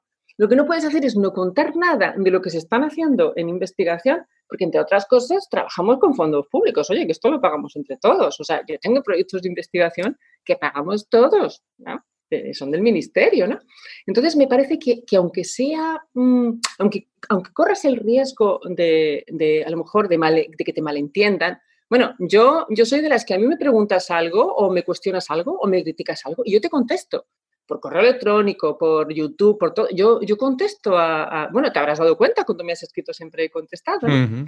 Eh, pero no lo hago, no lo hago por eh, buscando ningún tipo de afán de protagonismo, lo hago precisamente para, para ofrecer un servicio también, ofrecer el servicio de la información, de lo que yo pueda saber o no, de contrastar. Si tú tienes un, un principio, como te decía, es muy difícil que las personas eh, nos saquen de nuestra zona de confort y, ¿no? Pero bueno, eh, al, al final, si te doy más, más información, y es una información de, de una base, para mí es fundamental. Por eso antes, cuando hablábamos del estudio de Mario Negri, ¿no? A ver, eh, hay, que, hay, que- hay que contrastar un poco lo que, lo que hay de cierto en todo eso. Entonces, al final, lo que te estoy dando es la libertad de, de elegir mejor lo que tú quieras hacer, ¿no? Por lo menos te, te aporto una pequeña herramienta, aporto mi granito de arena, ¿no? En fin, bueno, pues eso es. Y quien quiera ahora contactar contigo para plantearte alguna duda que le haya suscitado este diálogo o, compartir contigo alguna experiencia, eh, Sí. ¿dónde- ¿cómo puede Pues hacerlo? Esto es un cierre un poco canónico, pero bueno. Sí, pues mira, en, mi blog es raquelmarin.net, ¿no? Y ahí puedes directamente contactar, y ya, ah, o sea, me llega a mi correo, o sea, eso es inmediato, o sea, raquelmarin.net. De hecho, bueno, eh, el blog tiene más de 400 artículos, de, todo, de, de todo, mira, de las alucinaciones, de los, eh, los complementos alimentarios para el cerebro, de lo que te da de probióticos, de depresión. Pero bueno, tú pones contacto, que está en el menú, contacto, y ya me escribes, hola, mira Raquel, que esto, lo otro. Hay mucha gente que me escribe, ¿no? Y yo suelo contestar a todo el mundo, a no ser que se me vaya al spam, claro. O sea, Sí. si escribes desde un correo rarísimo que se va al spam, yo no, si te confieso que yo no reviso el spam. O sea, yo tengo tres cuentas de correo electrónico, me llegan cientos de correos. O sea, el spam, pues mira, puede ser una opción, pero en principio lo que me llega al inbox, yo lo reviso todo. Vale, pues perfecto. Pues ya lo sabe la gente. Eh, Dale vida a tu cerebro es el que estoy leyendo yo, no es el único libro de Raquel. Yo ahora mismo estoy con ese, lo estoy disfrutando muchísimo, pero la gente que se informe porque, porque me imagino que todos tienen que ser. La autora es la misma, así que yo me imagino que todos tienen que ser igual de interesantes. Sí, el segundo es Pone en forma tu cerebro, que lo orienté más a todo lo que hay de verdad sobre probióticos para el cerebro, alimentos para el cerebro, cantidades, etcétera. O sea, más de, de la parte que, sí, más, más, si quieres, más práctica todavía. No, mira, no me cuentes más, porque yo tengo el problema de que, de que todavía no he acabado un libro y estoy deseando saltar sobre el otro. Y eso es, y eso es- es un problema, ¿eh? Eso me, me- me trae problemas. Yo estoy, llevo a lo mejor dos capítulos del primero y digo, quiero leerme este otro. Y, y corro el riesgo de dejar uno ahí eh, por el camino. Entonces yo primero me voy a Bueno, acabar. No Dale, nada. Dale vida a tu cerebro y después me pongo con pongo en forma tu cerebro. Muy bien. Bueno, Vale. pues un placer, Alex. Muchísimas Bueno, gracias. Raquel, muchas gracias Entonces, a ti. nada, estamos en contacto. Claro, ¿vale? claro, claro. Y para lo que ne- necesites que yo pueda ofrecerte, que no es demasiado, ya sabes dónde estoy. Muy bien. Y nada, y nos posponemos para otra cita cuando quieras, ¿vale? Vale, pues muchísimas gracias. Bueno, a ti. Chao, chao, chao. Adiós. Vicos, como se dice, ¿no? Vicos. Vicos, viquiños. Chao. Viquiños. Chao. Lo que tú digas, gente que vale la pena escuchar. Hasta aquí este episodio 132 con Raquel Marín, en lo que tú digas, en Podium Podcast. Eh, podréis ver algunos clips con fragmentos de nuestra charla en el canal de YouTube de Lo que tú digas, youtube.com. Lo que tú digas, ahí encontraréis también clips de vídeo protagonizados por el doctor Gaona, Fernando Sánchez Dragó, Desire Vela, La Mala Rodríguez, eh, y un largo etcétera de personalidades. José Mota, yo creo que es muy interesante, estamos eh, aumentando el número de suscriptores rápidamente, por lo cual estoy muy contento y nada, simplemente invitaros a que os suméis también a esta plataforma. En redes sociales como Alex Fidalgo me vais a encontrar en Instagram, en Twitter y en Facebook. En la red social del pajarito, además, eh, hay una cuenta dedicada en exclusiva al podcast.